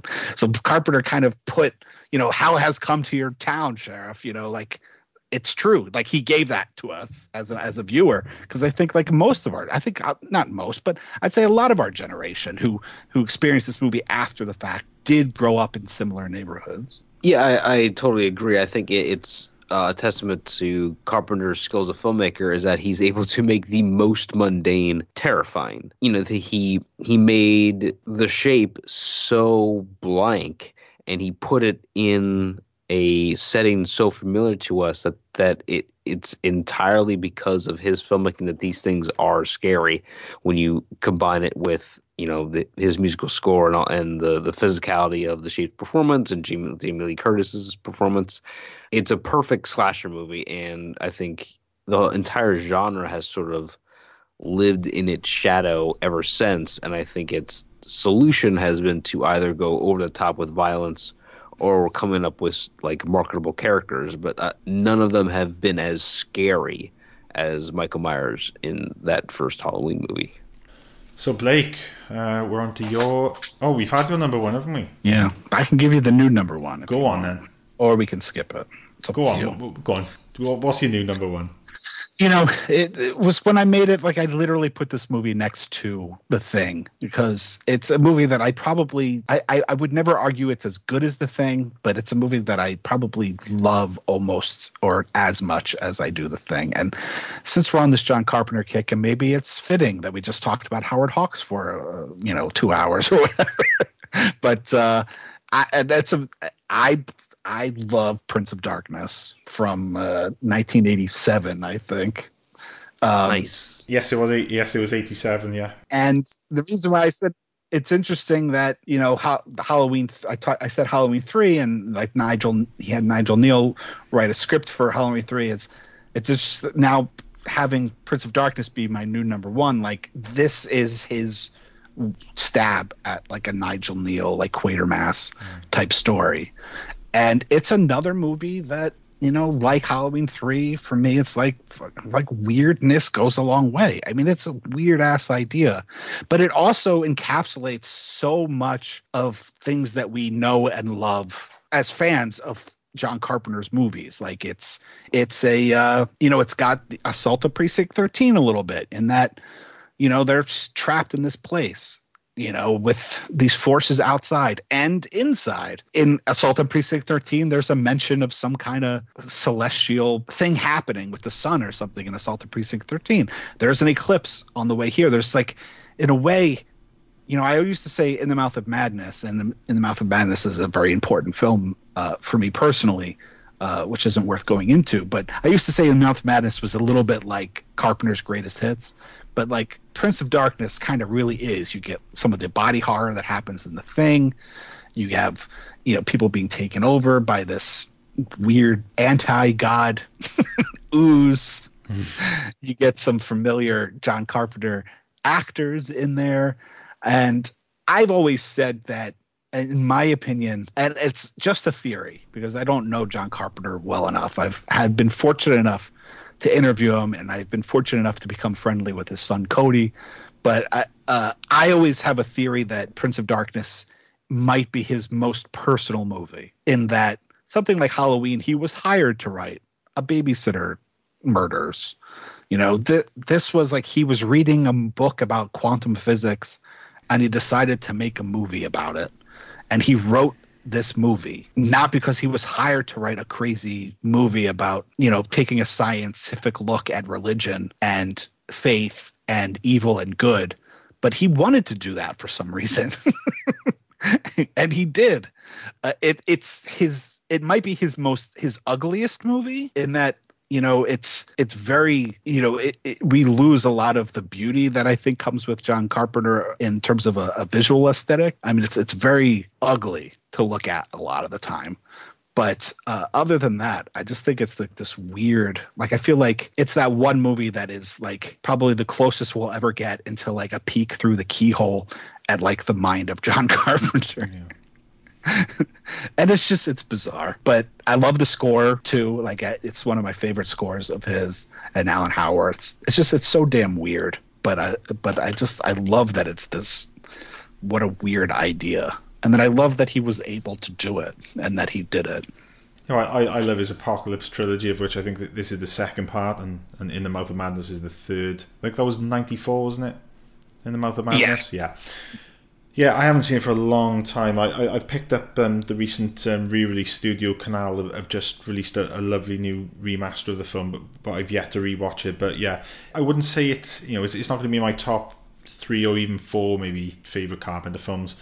But yeah, it, it, it is a great film, and it's just got that yeah that apocalyptic sort of end of the world sort of feeling that permeates the thing, and then obviously in the mouth of madness, which is picked up on again and you know, it's got Donald Pleasence, which is which is always a bonus. Uh, John, are, are, you a fan? Yeah, I, yeah, I really am. Um, I, I, I love Prince of Darkness, like because I had just recently um been reading about quantum physics myself when I first saw this movie, like when I was probably in my early 20s um and so you know also again being catholic and so seeing the sort of collision of catholicism and and science being the crux of this film i i think you know that hits a very core part of me. If my memory is correct, I had also just seen um, Big Trouble in Little China for the first time recently, and then so I got to see Dennis Dun in a in a movie again. So it was just that alone was great. So this movie hits a lot of points for me that like immediately spoke to me on a personal level, and yet weird green ooze I'm always into. Uh, so, yeah, the, so yeah, Prince of Darkness is, is great, great Carpenter. Um, very underrated. So I'm I'm really happy to see it on one of our lists. Yeah. So John, that that leaves your number one. I know this series of movies has a huge cult following, um, but I think the sort of cartoonish elements of it has made it underrated as a piece of cinema, and I love all three of th- this franchise. Um, but I think the pinnacle of of it is the middle one, uh, Evil Dead 2. Again, I, I can't help but be brought back to uh, my own experience when I first watched this movie, which was probably the greatest sleepover experience of my life, is just when a bunch of friends got together and, you know, on a VHS on a shitty TV showed me this weird movie called Evil Dead 2 in a basement. And I was in love with it ever since. Just like laughing taxidermied heads uh, the mirror version of Ash coming out to get him. Um, there's so many unexpected twists and turns um, in terms of the way the plot unfolds and in terms of the way the story is told visually and, and mechanically and, and in Bruce Campbell's performance. And it's a movie about teenagers going to a cabin in the middle of the woods. To surprise, to have something that surprises me every two minutes in that so basic of a plot, I think is remarkable. And for a movie to really pull off being both funny and scary, I, I don't think it's equaled. Um, at least in these sort of like turn everything to 11 manner that this franchise has. And, you know, for, for me to believe in Ash uh, I think is just one of the great on-screen performances in like cinema history. Like he saws off his own hand And replaces it with a chainsaw. his- yeah, like fuck yes. Yeah. Like there's so many there's so few things that make me feel as good as watching Bruce Campbell in this movie. And I, I don't think anybody's been able to equal the sort of like energy that Sam Raimi and company brought to, to horror. I, I know it might be hard to take it seriously, but I think this is a remarkable feat of movie making, and I can't help but love all three of these movies, but Evil Dead 2 um, in particular. Blake, you've obviously uh, you've just covered it on uh, Saturday Night Movie Sleepovers. Yeah, just a couple of weeks ago. You know what I will say about it, which is what I said then, because you know obviously all these movies we could do entire episodes on, and some of us have. But uh, what I love about it, uh, one of the things I love about it, and I think gets overlooked about it. I mean, I think everybody will agree that Bruce Campbell is great in it, but I will argue that Bruce Campbell gives one of the greatest performances of all of cinema in that movie. Like I can't think of anyone off the top of my head that would be able to carry a movie the way he does, considering that he's really by himself in a room for like a huge chunk of the beginning of that movie. And he is and he manages to do it in such a way that is entertaining but also funny but also kind of crazy, you know, like his spiral into insanity is fantastic. I, I just think it would it I don't I think it's a performance that as much as everybody likes it, I think is still underrated. Yeah. So that's your number one, Evil Dead 2.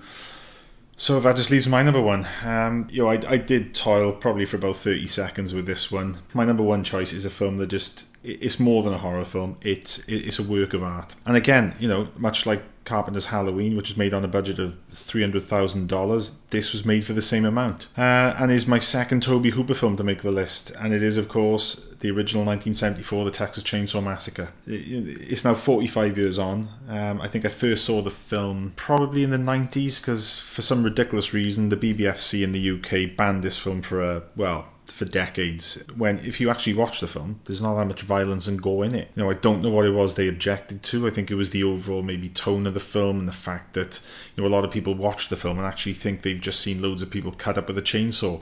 When in actual fact, I think you only see um, Paul Partain's character of Franklin getting cut up, and again, much of that is framed in a way that you just don't see any of it really. But you know, from the very beginning of the film, it opens up with just you know everything about the film tells you that something is wrong. You've got this this footage of solar flares. You've got pictures of, of dead armadillos on the road. It, the whole film makes you feel uncomfortable. And when you see this, you know, th- this sort of Scooby Doo van turn up, you know, they're, they're looking for. Isn't there some of the relatives of of uh, Sally and, and Franklin? Yeah. and they you know they end up stumbling across this slaughterhouse run by this family and and you know the way things play out the, the scenes of, of a frantic marilyn burns just falling around with all of these you know, in this room with all of this furniture which is made out of body parts and bones but it's all put together in a way that only a madman could ever do you know the hitchhiker that they pick up which we later find out is leatherface's brother the, the whole craze thing with him and the razor blade it's just everything about the film is just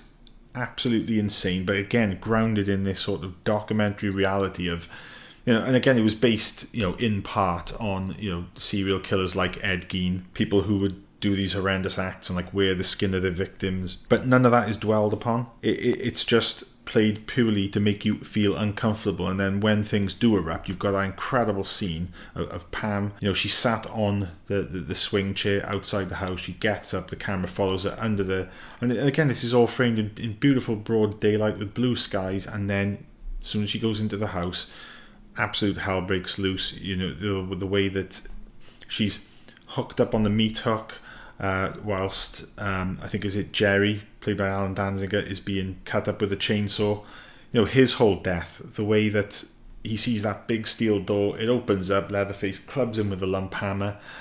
He falls on the floor and convulses, and then his body's dragged in, and the door is shut. And it's the stuff that we don't see. It's it's the and, and the brutality of it all. It's just absolutely remarkable. You know, very low budget film, but you know, by the end of it, you feel like you've seen something absolutely, truly groundbreaking, just magnificent. The ending, and I, I think any ending to a film can make or break a film, but you know, you've got that incredible scene of an absolutely frantic Marilyn Burns driving off. She's j- just got away, jumped on the back of the truck. She's covered in blood. You can see that in just the look of her eyes alone, she's never going to be the same. She's never going to get over what she's just gone through. And then you've got Leatherface doing that beautiful chainsaw dance in the sunset, and then it finishes. And it just leaves you numb. It, it's just absolutely remarkable. And in my mind, I'm not you know I'm not saying it's the greatest horror film ever made, but it's certainly up there. Yeah, there's nothing like Texas Chainsaw Massacre. I think there's so many things about it that are unequaled. Yeah. Um, it has one of the best sound designs of any movie in history. Like it, You- and- yeah, you, you just way feel it you looks- feel the heat, don't you? You feel Yeah. like the, the baking heat of, of of that Texas location. Yeah, you know the sound design that, and again, it's a very grainy looking film, and like even you know back for the 40th anniversary five years ago, they they remastered the film, put the film back out again on Blu-ray, but it's still got like ingrained into it this sort of just layer of grain and, and muck and it just it isn't a very clean looking film. It's never going to scrub up to the extent that you know some films from the 70s simply because it was shot on you know lower quality film stock. But then that adds to it. That that adds to that dirty grimy feel of just i've scarcely got the words for it. It's just an absolute work of art. I, I think um, my experience with this film is definitely tied to when I first saw it, and just it was just you know on video. I watched it like the next day. I like and then I went to, to sleep, and I woke up, and my brother was watching it, and I just like stopped what I was doing and just I just couldn't look away. And like over the weekend, we just like kept like watching it over and over, like trying to suss out like what was so hypnotic about it, and we just couldn't look away. It- yeah, it's a masterpiece. Um, and I also think that if there's ever a nomination for a haunted painting uh, work of cinema that has something supernatural about it, even though there's nothing supernatural in it, it's Texas Chainsaw Massacre. agreed Like there might be poltergeist living inside of the celluloid of Texas Chainsaw Massacre. I've always thought if if we were to judge a movie and consider perfection being that there is nothing you can do to a movie to make it better, yeah to me that means it's a perfect movie. And I Texas Ch- Texas Chainsaw Massacre was the first movie I ever watched, and I was just like, this is perfect. There's nothing you could do to this movie to make it better in terms of more effective. You know, like what it, it's a tour de force of of a, a visceral assault on the viewer. You know, there's so much that could be said about it in terms of you know the idea of uh, applying reason to what's happened. You know, the, one of the reasons why the first Halloween is so great is because Michael Myers does what he does because he just does it. You know, like he's not in the first one, he's not going after his estranged sister. He's just a killer, and you don't know why, and that's what's frightening about it. It's Texas Chainsaw Massacre, like you don't know why these guys you know there's like sure there's the economic struggle of big industry and technology putting people to, out of work in it.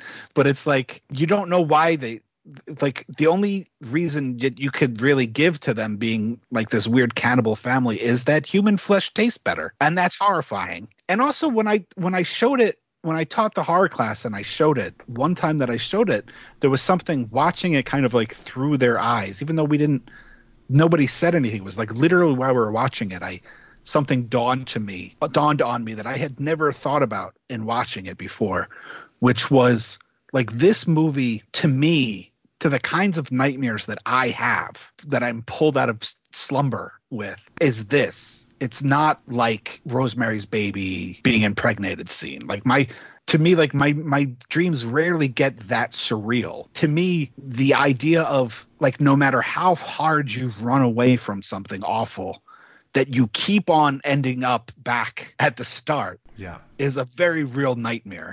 And also just like the hyper reality of you know, being tied to a chair and they're mocking you. You know, they're like, oh, like uh, imitating her crying. It's something of it's something of nightmares in a in a very real sense to me. And it's and it, it didn't dawn to, on me that that's what that's one of the things that really makes me uncomfortable about it. But when I realized that, I realized that like when I have a nightmare that really freaks me out, it's like that. So for me, it's a it's like the mo- most realistic depiction of what a nightmare is to me. Just we, we were talking about brain bugs earlier. I remember like weeks after seeing this movie for the first time, instead of a song being a, a like a, a earworm or a brain bug, just the phrase on a meat hook kept going over and over and over in my brain, and then I would see that scene in my head. And so, yeah, this film uh, stayed with me.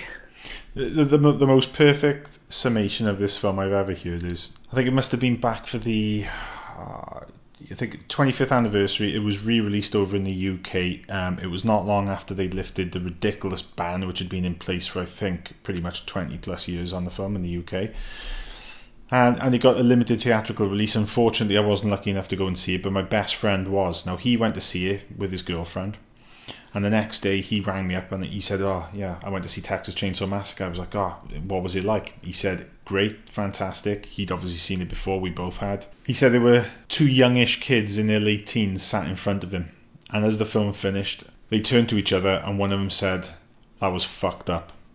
And that was it. That, that is that is the perfect summation of that film. It is just completely batshit crazy and all the more beautiful for it it's a work of art. It's where film and horror and art just all come together in this perfect thing. So there you go. That's my number one. It's a good one to end on. Yeah. Uh, so we put things out to Facebook and Twitter for uh, listener lists, and we had a huge response. Because we're pushing over three hours, I'm gonna have to cut them back. And also, I've got the Film 89 guys; they've given me theirs as well. So before I get flack off them, I'm gonna have to include their list. Starting off with Richie Roberts. He says, not counting Jaws as a horror film, otherwise it would be number one and the rest would be bumped down a space. But his are number five, The Shining, number four, the original Halloween, number three, Poltergeist, number two, Silence of the Lambs, and number one, Alien. Steve Amos has said number five, Onibaba, number four, 1942's Cat People. I think, is that Val Lewton? Or is it? Yeah, yes, it yeah. Is. Uh, number three is Silence of the Lambs. Number two is The Innocent, a film I've not seen uh, which is a shame. Oh, I, I, love that. Movie. Really love Deborah so Kirk. Good. And number one, The Exorcist. Uh, Hayden Spurrell has got number five, Let the Right One In. Number four, Psycho. Number three, Carrie. Number two, a film which would have made my honourable mentions if we were doing them, It Follows.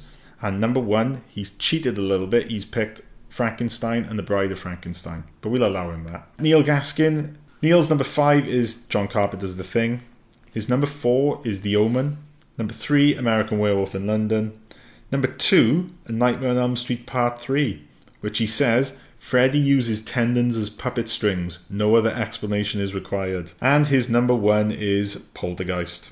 He says, When I first saw it, I was scared shitless and I'm till, still terrified of clowns and trees by my bedroom window. There's one outside my bedroom window now, and I've petitioned the council to have it removed, but the fat cats at City Hall don't listen. Jacob Rivera at JRATM23, who's also part of the Film 89 crew, he says in no particular order Exorcist, Halloween, Texas Chainsaw Massacre, Christine, and The Thing. His honourable mentions are The Fly, Pet Sematary, Alien, and Night of the Living Dead. Good old Bill Scurry, who you'll find on Twitter at William Scurry. Number five, The Keep. Is that the Michael Mann film?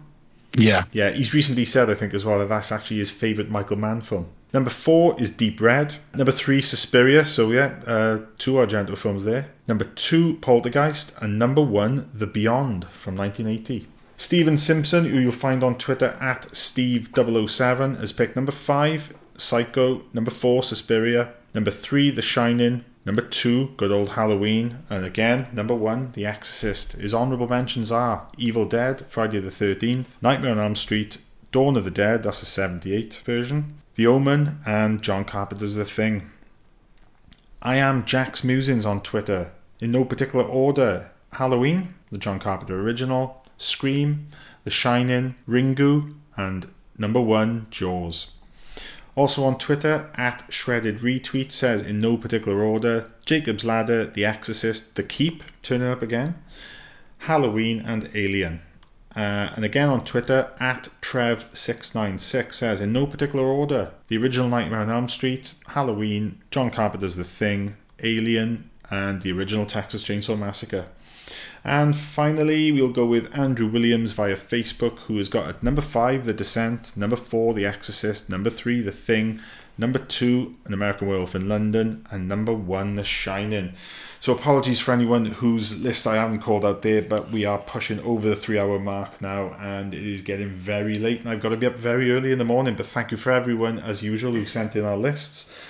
And guys, a big thanks to you, John, firstly for, for pitching this episode, and Blake for finally making an appearance on Film 89. I know you're extremely busy uh, writing your second book and also doing all the podcast stuff that you do, so really much appreciated. I've thoroughly enjoyed it, guys. Uh, is there anything you'd like to plug, or uh, and where can people find you if they'd like to hit you up on social media?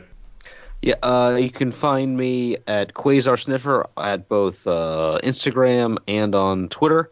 Uh, you can find my store, Comics Connection, uh, uh, in Mechanicsburg, Pennsylvania. You just we're on Facebook. Just search us. Uh, if you're ever in Pennsylvania, you can go to a bookstore, buy an actual comic book, talk to people who read comics. They're good. Read some b- actual books, or you can buy Blake's book. That's a pretty good one too. Indeed, it is. My book is called Scored to Death Conversations with Some of Horror's Greatest Composers. Some of the music from some of the films that we were on many of the lists that were spoken of today uh, is discussed in that book. Um, it's available on Amazon from other book retailers uh, and from me directly at scoredtodeath.com. And you can follow me on social media at Scored to Death on Twitter and Facebook and Instagram. And of course, the other podcasts I do are uh, there's a Scored to Death podcast, but the other ones are Saturday Night Movie Sleepovers. And uh, I do for the Damn Fine Network, I do Cuts from the Crypt, where I get to play DJ for a day and I play horror movie music. please, guys and girls, if you don't already follow Blake on Twitter and Facebook and, and listen to his podcast, please do. How many episodes is it now, Blake? It's, it's five years and is it 100 and... I don't know. We honestly, like, we kind of lost count because sometimes we do bonus episodes because the show is every other week, but sometimes we haven't done it recently just because Dion had a book come out called uh, Blood in the Streets, which is a novel that's worth checking out. Yeah. But since he was writing his book and now I'm writing my book, and uh, well, we used to do these things that we called sidecasts, which is on the off week. Sometimes we would do an episode uh, that's unlike the format is different than our regular show. Um, so honestly, I don't know how many episodes we have. It's it's over it's in the hun- it's over a hundred. I don't know how far over though, but uh, we're going into our sixth year and we've never missed an episode. So we've done at least one episode every other week for f- over five years now. So Yeah, and we genuinely mean it over at Film 89 when we say it is one of our absolute favourite podcasts. So please, everyone who listens to us, please also take the time to dive into Blake and Dion's massive back catalogue. I'm I absolutely guarantee you will find a raft of episodes that you will thoroughly enjoy. But before we wrap things up, I'd just like to say a massive thank you, as I do a lot of episodes, but this time I really mean it. After our last episode, episode 33, we just had some fantastic figures back regarding downloads. Uh, I did put a tweet out last week. I'm not going to go over that again, but we are absolutely blown away by how well we're doing because you guys and girls are following us. You're, recommending us to friends. You're listening to all of our back. I say all of our back catalogue. This is only you know the, the 34th episode, but we couldn't have anticipated for a second the Film 89, the podcast, would be doing half as well as it's doing now. And it's all thanks to our amazing followers and listeners. Uh, we are just so grateful, and and you know to all of our guests and all of our friends who, who help promote us. Just a massive thanks from all of the Film 89 crew. Please, um, the only thing we ask is we're going to continue to give you this free content. The only thing we ask is give us an, uh, a positive review on iTunes. That is going to do even more for us than you could imagine. Uh, you with the bizarre sort of promotional way that Apple Podcast works. But yeah, if you could take the time to do that, we'd be very grateful. Uh, but you can find me on Twitter and Facebook at Sky Movies. You can find all of the Film 89 team at film89.co.uk and also on Twitter and Facebook at Film89UK. Uh, but that's about it for now. Uh, but hopefully, we'll be back with you soon. But as we usually say, stay safe, stay happy, but more importantly, stay classy.